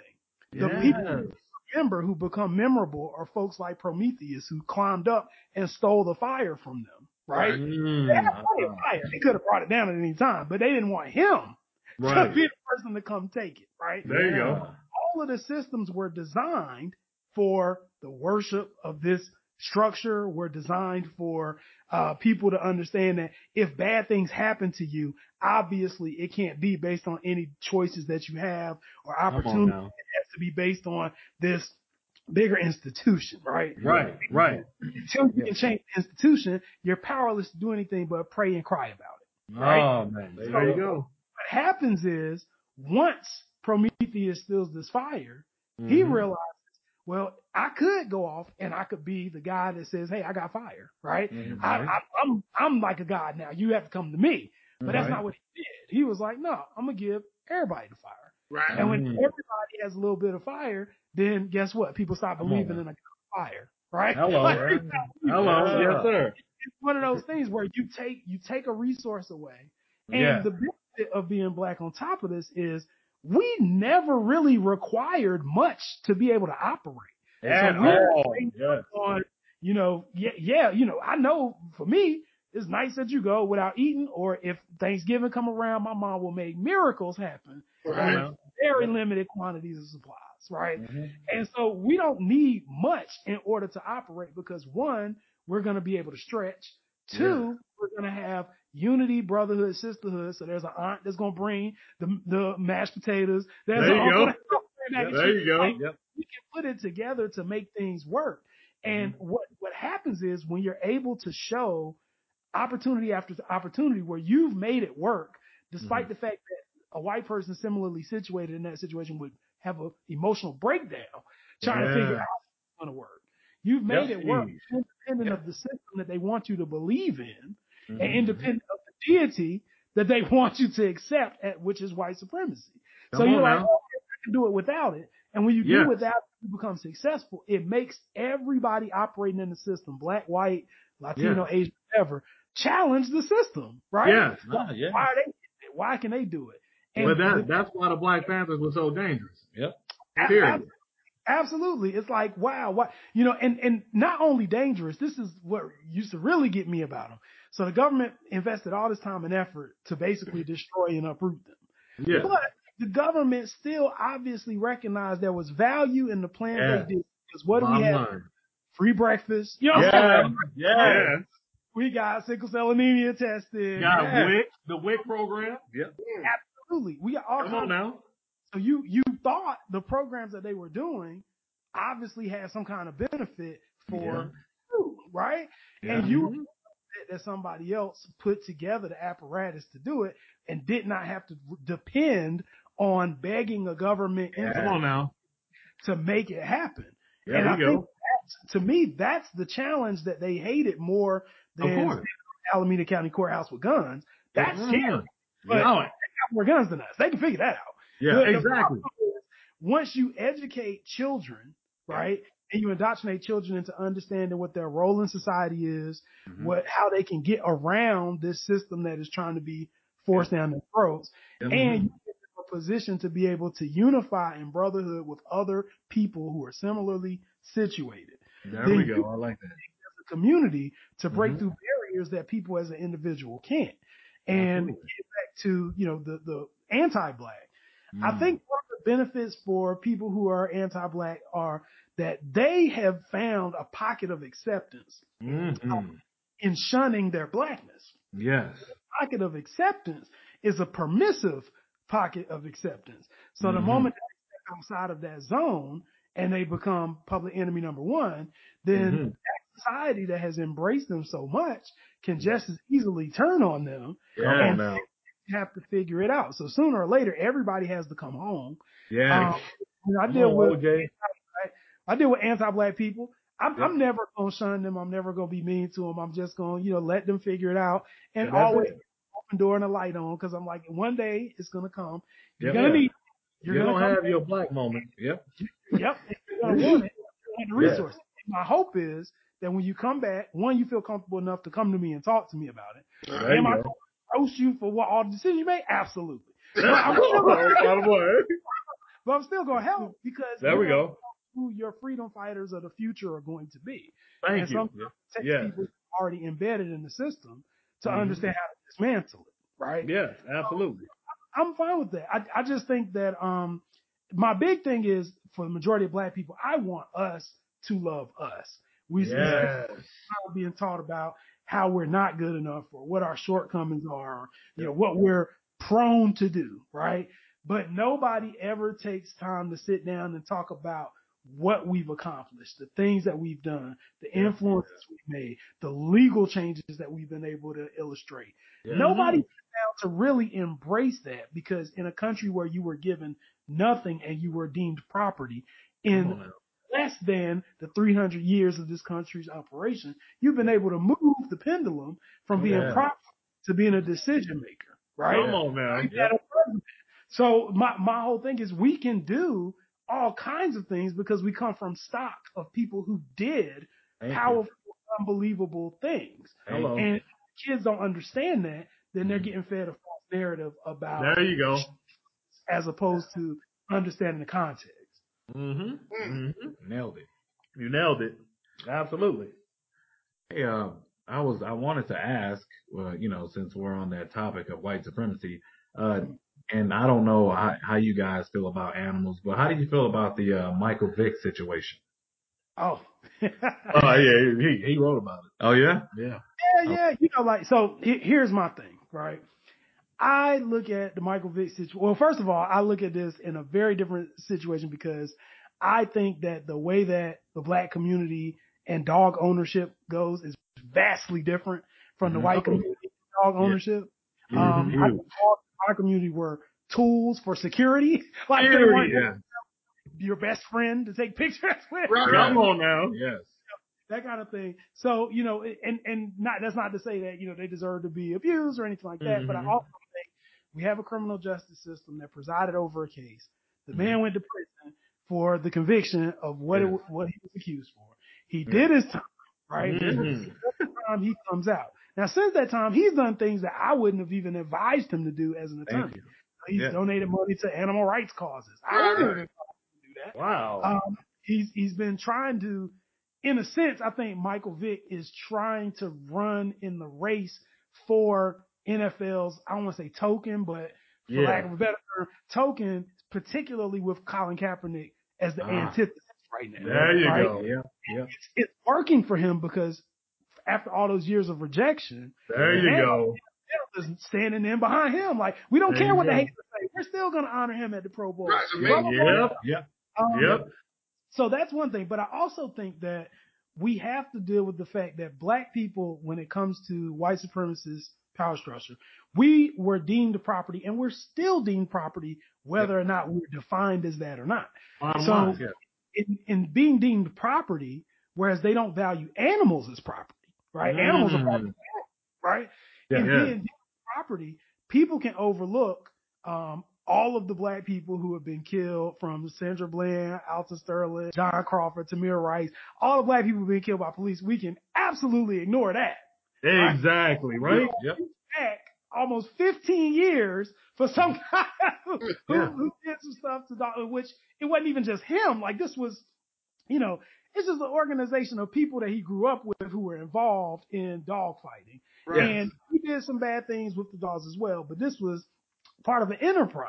So even some of the stuff that he took the blame for ultimately wasn't necessarily directly caused by him, right? Exactly.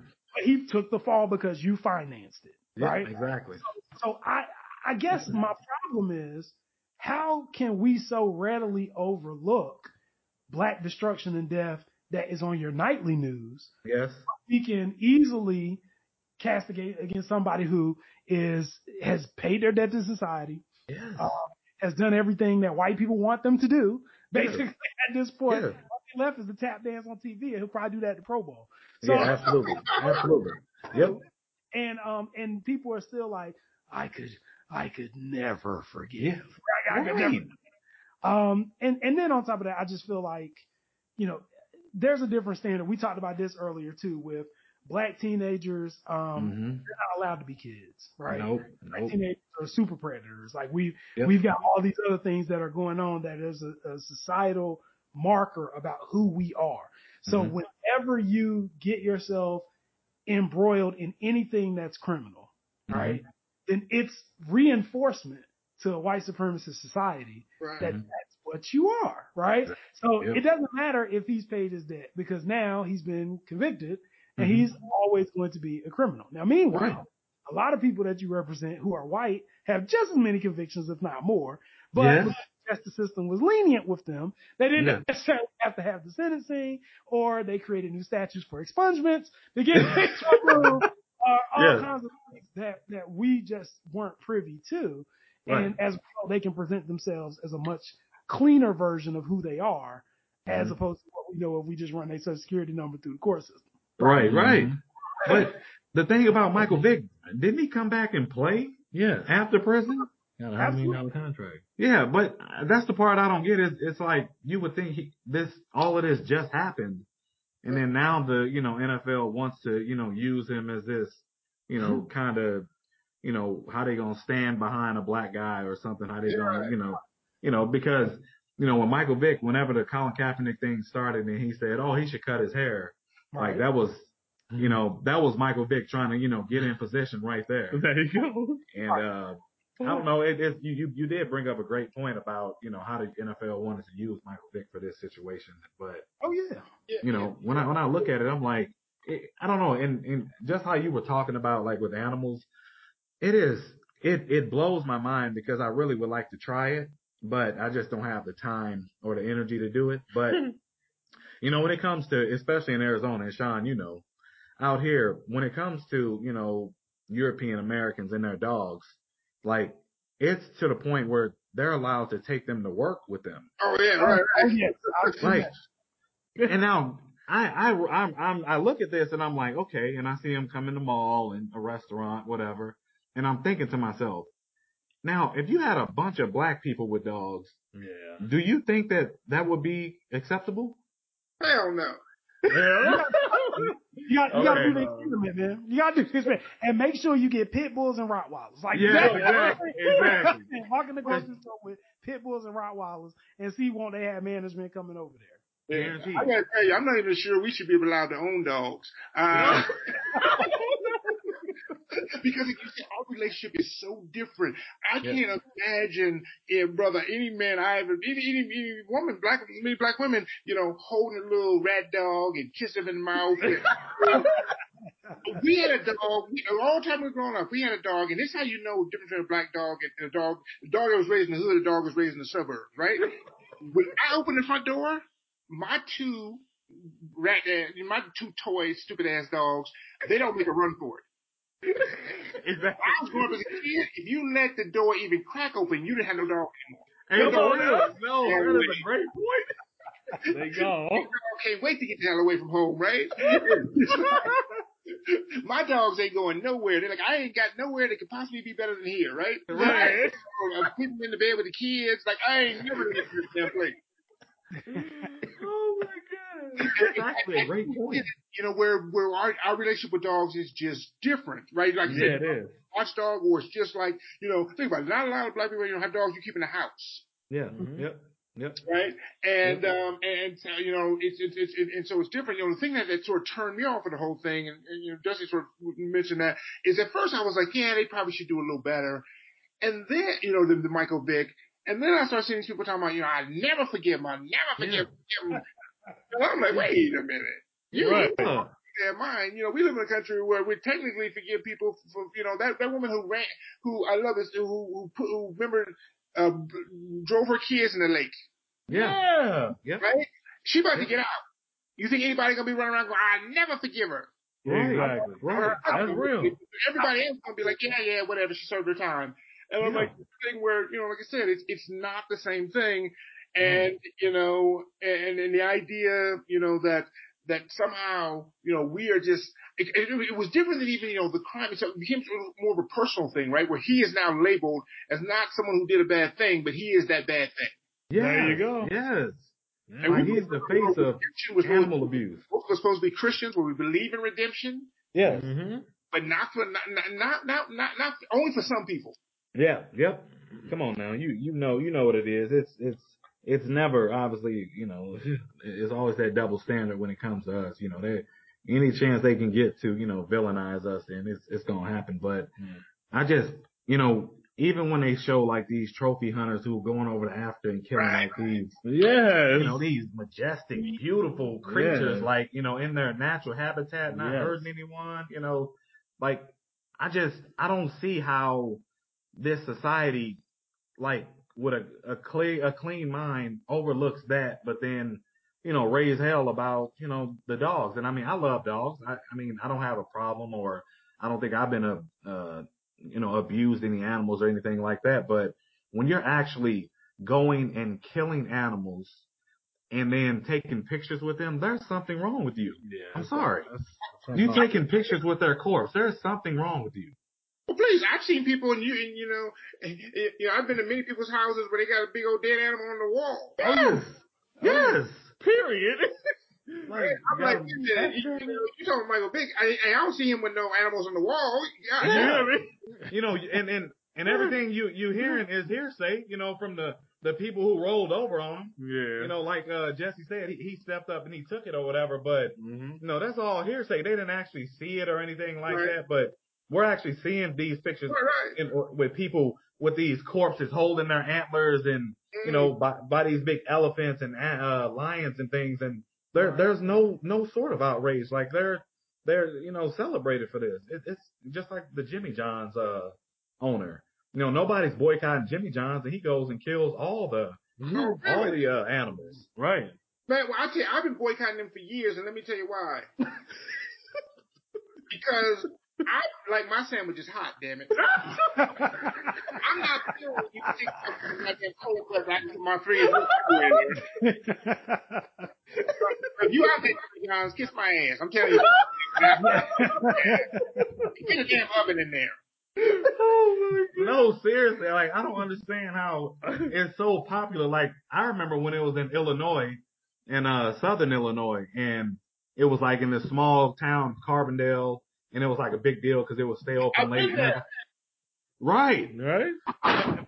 I used to go down there and party when I was, you know, in college, and a lot of people that we went to high school with, they went there. I was like, Jimmy John's, okay, and I'm like, well, it's cold, but I'm like, it's local, so I get, I see why it's popular. Popular. I didn't expect it to get that that big, especially being cold sandwiches like that. So Really? I agree. I I think it's get the it. bicycles, man. I think it's the bicycles. Now, because Right. you're Right. not ruining our sponsor, right? Exactly. I think it's the But yeah, bicycles, um, man. Like that. Oh my god. Hey, we can do this all night. We're gonna wrap up. Anyone have any final words or closing prayer? uh, uh, I wanted to just say, uh, uh, to be honest, uh, Jesse, how old are you, sir? uh, 36. 36. All right. Yeah, we're 34. Oh, no, he- he- Um, no, no, let's be clear about that. Jesse What's up? yes, sir. I get sir. Oh. oh. like it's okay.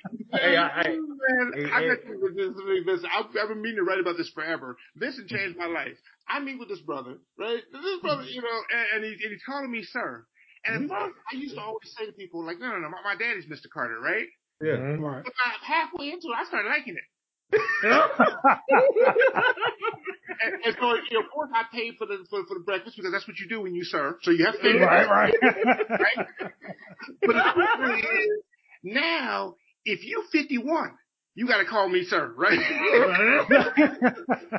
Hey, I mean, I talk to my kids that way as, as well. I just, you know, that's just a standard. You know, my dad and, you know, they were like my brother said, you know, very militant and, Right.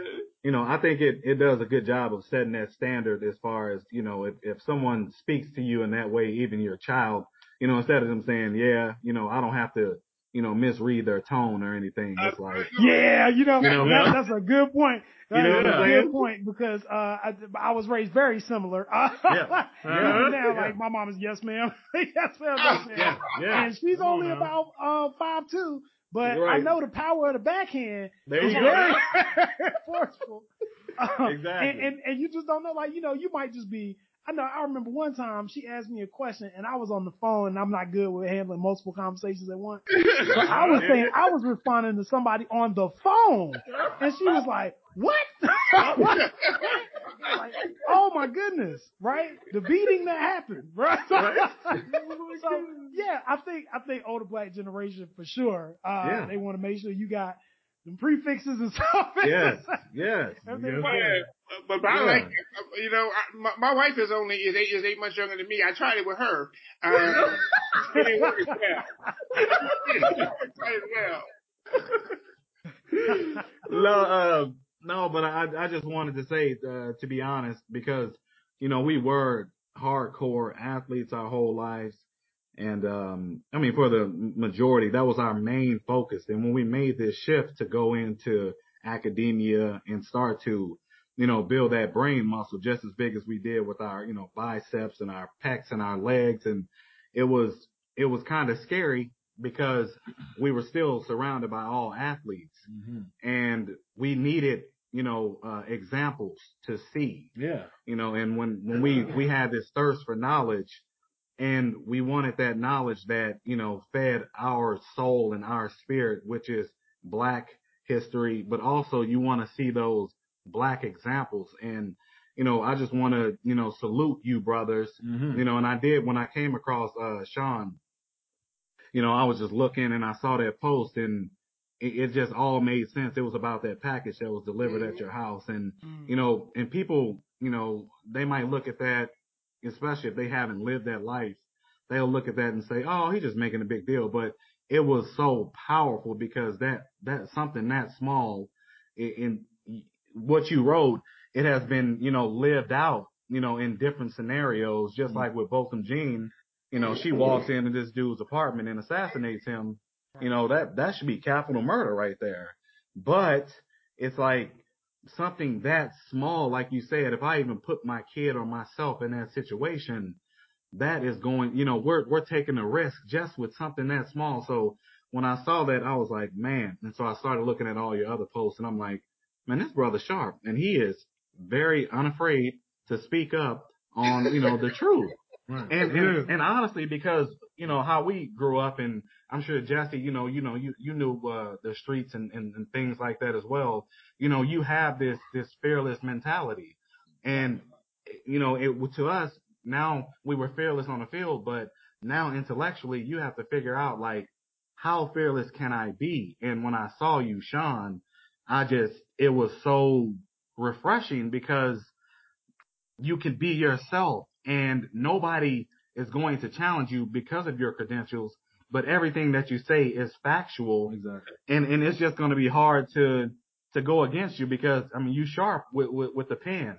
Oh yeah. You sharp with it. And, and Well, I so, you know, and let me just say, you know, that, that- that's, that, that's, that's the thing we're, we're always sort of going back and forth on. I tell you, recently I've had some, some, some trepidations. I've, I've, I've lost some, some, some clients over it, Mhm. some, some money over it. yeah, Um, you know, being so outspoken, um, Mhm. you know, I, I do it again. Yes. Um, but, but, but, but, you know, there's, and so here's what I say, you know, I, I got lucky in the sense that, you know, one of the things that's allowed me to, to, to be a little more outspoken than most is that, you know, I have my own business now. Having your own business doesn't mean, you know, we always say this, oh, I get my own business, I work for myself. Yeah. Now, you work for a whole bunch of different bosses. yes, I've always sort of prided myself on never having any ball, any, any client that was more than 5% of my business no, There you okay. go. have that, that that flexibility to walk away or have them walk away anytime and not you know be be be in you know uh beholden to them. hmm But you know there are times in which I have to look back and go, ooh, you know maybe I shouldn't have. And, and here's the thing about it is one of the things that's allowed me to be more outspoken than most is humor. Yes, You yes, know, the yeah, absolutely. Is Yep. you know you want to tell people the truth, there are three ways to do it. You can do it anonymously, hmm posthumously, or humorously. Mm, Ah. Okay, I like that. Right? Do you, I like and, that, yeah. and you're a little too young to do posthumously, Yeah, Right. yeah, humorously. But you know, like I said, you know, it's, it's the kind of thing where, it, you know, I don't want to hold myself as, as a model there because there's No. there's, there's some cost. And uh, this Christmas Yes. around me, um, i i it's not going to be all Xbox and PlayStation. They're going to be some soft underwear under the tree this year, right? right, right. no, I, I get it. I understand that, you know, I, I understand, um, you know, obviously being diplomatic at the same time, but Right. what, what it, what it shows is that, you know, having that confidence in yourself to, you obviously, what I knew was you obviously have put yourself in a situation to where you can be fearless. right. I'm not saying that you should always walk into corporate America and then start telling white folks about themselves. You know, you know, I understand that part as well. But what I'm saying is like it made me just because of the the history that we studied and the knowledge that we gained, it it, it empowered us in that way. And to go into academia, it just I don't know to to couple that you know with the education, uh, the formal education, but then also the independent research. You know, learning about self. It was just it was powerful just to see a black man speaking his mind Yeah. and obviously he had put himself in a situation to where he can speak his mind. And you see all these white people, you know, uh, I, I call them quote unquote, maybe, uh, they're not intellectual cowards. Like they're open to, you know, hearing some truth. It was like, because you were, you know, you have the education and like you said, the humor, now you can deliver that truth because it's, it's the same truth. It's Right. just, you know, you dress it up a little differently. So that in itself, you know, gave me more confidence, you know, and that's why I told my brother, I'm like, man, look at this because we do like to speak up on things. And, you know, my brother obviously is, is a professor and just like, uh, Jesse as well. But, and they, they do it, you know, they have to do it with a Yeah, you get a diplomatic little a little more Yeah. Yeah, exactly. But, you, you know, you guys, you, you heard my origin story, right? Oregon? or, origin. You know how Superman has no origin, Batman, right? You know, Mhm. origin story where you know what Mhm. made me, you know, me, me and the Sean Codger, right? The crazy, Yes. you know, um, you know, shit talking brother. Yeah. You, you, you ever, you know, and both of you, I don't know if you ever saw the movie 40, The 40 Year Old Virgin. No, yes, we have. Oh yeah. Okay, Time to time. instance, Kevin Hart's in the store with the, Yeah. the- Yeah. and- right? And, With and- uh, Romany Malco. Yeah. Basically, they're, they're having this, this dispute, and, and, and Kevin and, and Kevin Hart's like, "Come on, man, get my nigga." You know, I- You done found and eventually, he goes too far with my my nigga here now. and the election of Trump was my nigga here now. I tried to be professional. I tried to be reasonable with you for, for almost 50 years, but when you elect Trump to be president, uh, Yeah. nigga here now. All right.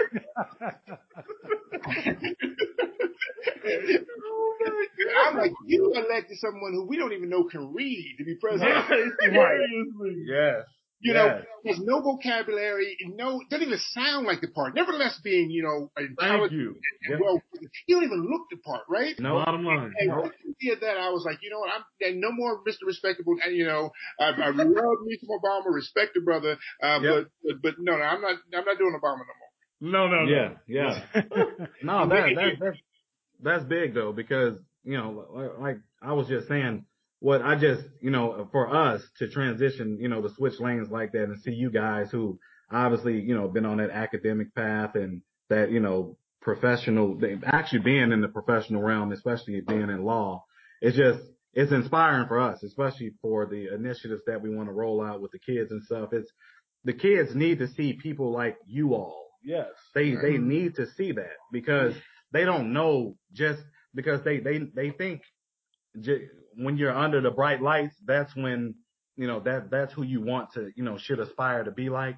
But you know more than likely you're gonna end up being like you guys are saying. You know when they were little, they didn't want to be an accountant or Mhm. you know maybe even an attorney or something like that. Like Jesse, how you said you found your way or whatever. Like they need to see that because it really is inspiring because for even from my brother and I, it's inspiring when we see other educated brothers because where we come from is just not like that. It, you know, and, and sisters as well. But where we come from, it's it's the streets, you know, and we we try to we're trying to push this narrative to you know people back home. Like you don't only need to travel this entertainment path.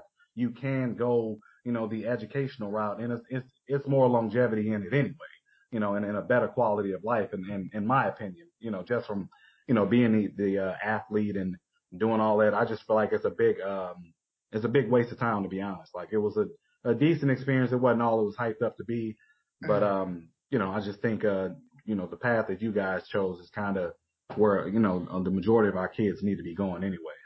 Yeah, that makes me feel a lot better because I I just I've been waiting on Roger Goodell to call me. I Yeah, man. Yeah.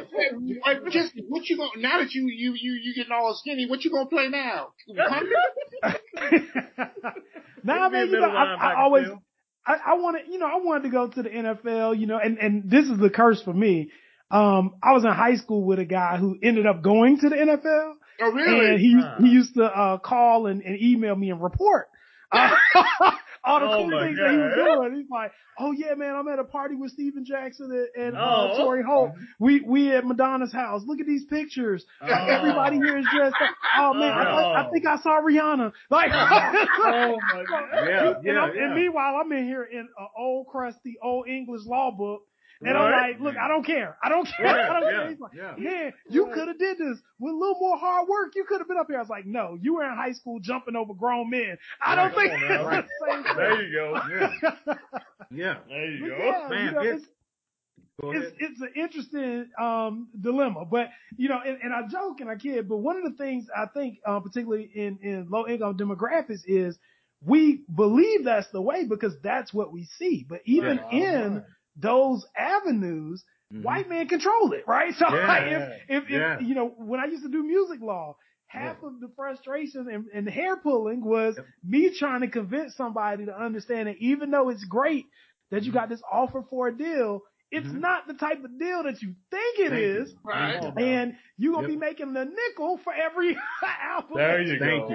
you. Yep. Uh, and and you know, like just little things like that where people don't understand business. So my thing is, Mhm. in America, you can do anything you want to do as long as you understand the business principles behind it. There you Right? go. So if you There you go. understand who's getting the money, you need to know how to contract, not let them get your money, right? Yes. Come on now. Um, yes. E- even with you know podcasting. So I'm, I'm glad to hear that you all are going to be doing the same thing. But with Yes, podcasting, at some point, everybody who we've seen growing their podcast since we've been Mm-hmm. operational, they're gonna, there's going to come a point where people are going to start getting deals because podcasts seem to be the Yep. wave of the future. Right. Yep. And when these deals come, one of the first things they try to do is brand you Mhm. as talent, Mhm. not brand the fact that you built an audience from scratch. Yes. Come on now. Not Yep. not try to brand any of the ownership or the, the ideas that you have put out into the Mhm. atmosphere and the sustainability of that audience. They're gonna try to brand you as, oh yeah, you're talent. And they're gonna try to take two thirds of your money to Yep. pay you a check, which seems Ooh. good until Yep. you realize how much the other two thirds of your money is. There you go. Come So you on go. I think e- even with you know, and that's for anything. Even with people who, if you become an employee, um, you know, I had a lot of friends of mine when they graduated who they were able to go and they get their dream job working at the firm in New York they wanted to work at. But Mm-hmm. then they're worried because they never get to go home, wife starts cheating, whatever the case may Yeah. be. Mhm. And it's like, well, what you expect her to do? You was at Exactly. work. Yeah. Come yeah. on now. Yep. So, so it's one of those things where I feel like you have to first. I mean, Wu Tang taught us this: you got to read the labels, right? So Right. Come on now. read the label first to understand what you're getting into, and Yeah. then negotiate with your thing, with your skill sets that I think for Mhm. our community and our demographic aren't emphasized. So we don't Yeah. negotiate. We think the accomplishment is the achievement, right? There you I got a deal. Yep. I got Yep. a deal. I'm gonna go back to her. I got a deal, and they gave me ten thousand dollars advance money. So I'm gonna go out here, blow the ten thousand dollars, and then when Yep. it's time to shoot a video and I don't have no money, I need Yep. to ask them for another advance. So, Yep. Yep. Come on now. Yep. um, Yep. and and you know, and and the only reason it frustrates me is because likewise I also represented some white groups who did pop and rock, and Yeah. their deals didn't look anything like that, right? Like their deals was, oh yeah, full creative control. Oh Wow. yes, you get you know um two dollars and fifty cent per album sold. Yeah. Oh What? yes, we're gonna set you up with Toby, uh, with Toby Keith, and you Yeah, know, right. we're gonna do Wow. this. And there's so much like it, it's not. It, it's almost like for hip hop, it was competitive. But Yeah. for everybody else, it was collaborative, right? Yeah. And it's just like, wow, I don't understand, you know, why things are the way they are, but Yeah. it's because we allow them to be. Yeah, Bottom the way they line. There you go. Right? Yep. So anyway, I know I can talk to y'all all night, but I want to make sure that you all get a chance to plug your podcast, uh, let everybody know where they can find it and where Okay. they can find and contact you guys. Yes, sir. Oh, absolutely. Um, I, I appreciate that. Um, we are, you know, the Distinguished Twins podcast. We're on Apple Podcasts, Spotify, and Google Podcasts.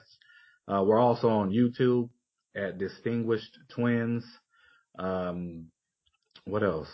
Oh, Facebook, we're Distinguished Twins. That's our page. Uh, you can like it. On Instagram, we're at distinguished.twins. And um, on Twitter is underscore distinguished two. So you can reach us on, you know, any one of those platforms or uh, listen to, uh, you know, our podcast on, uh, I'm sorry?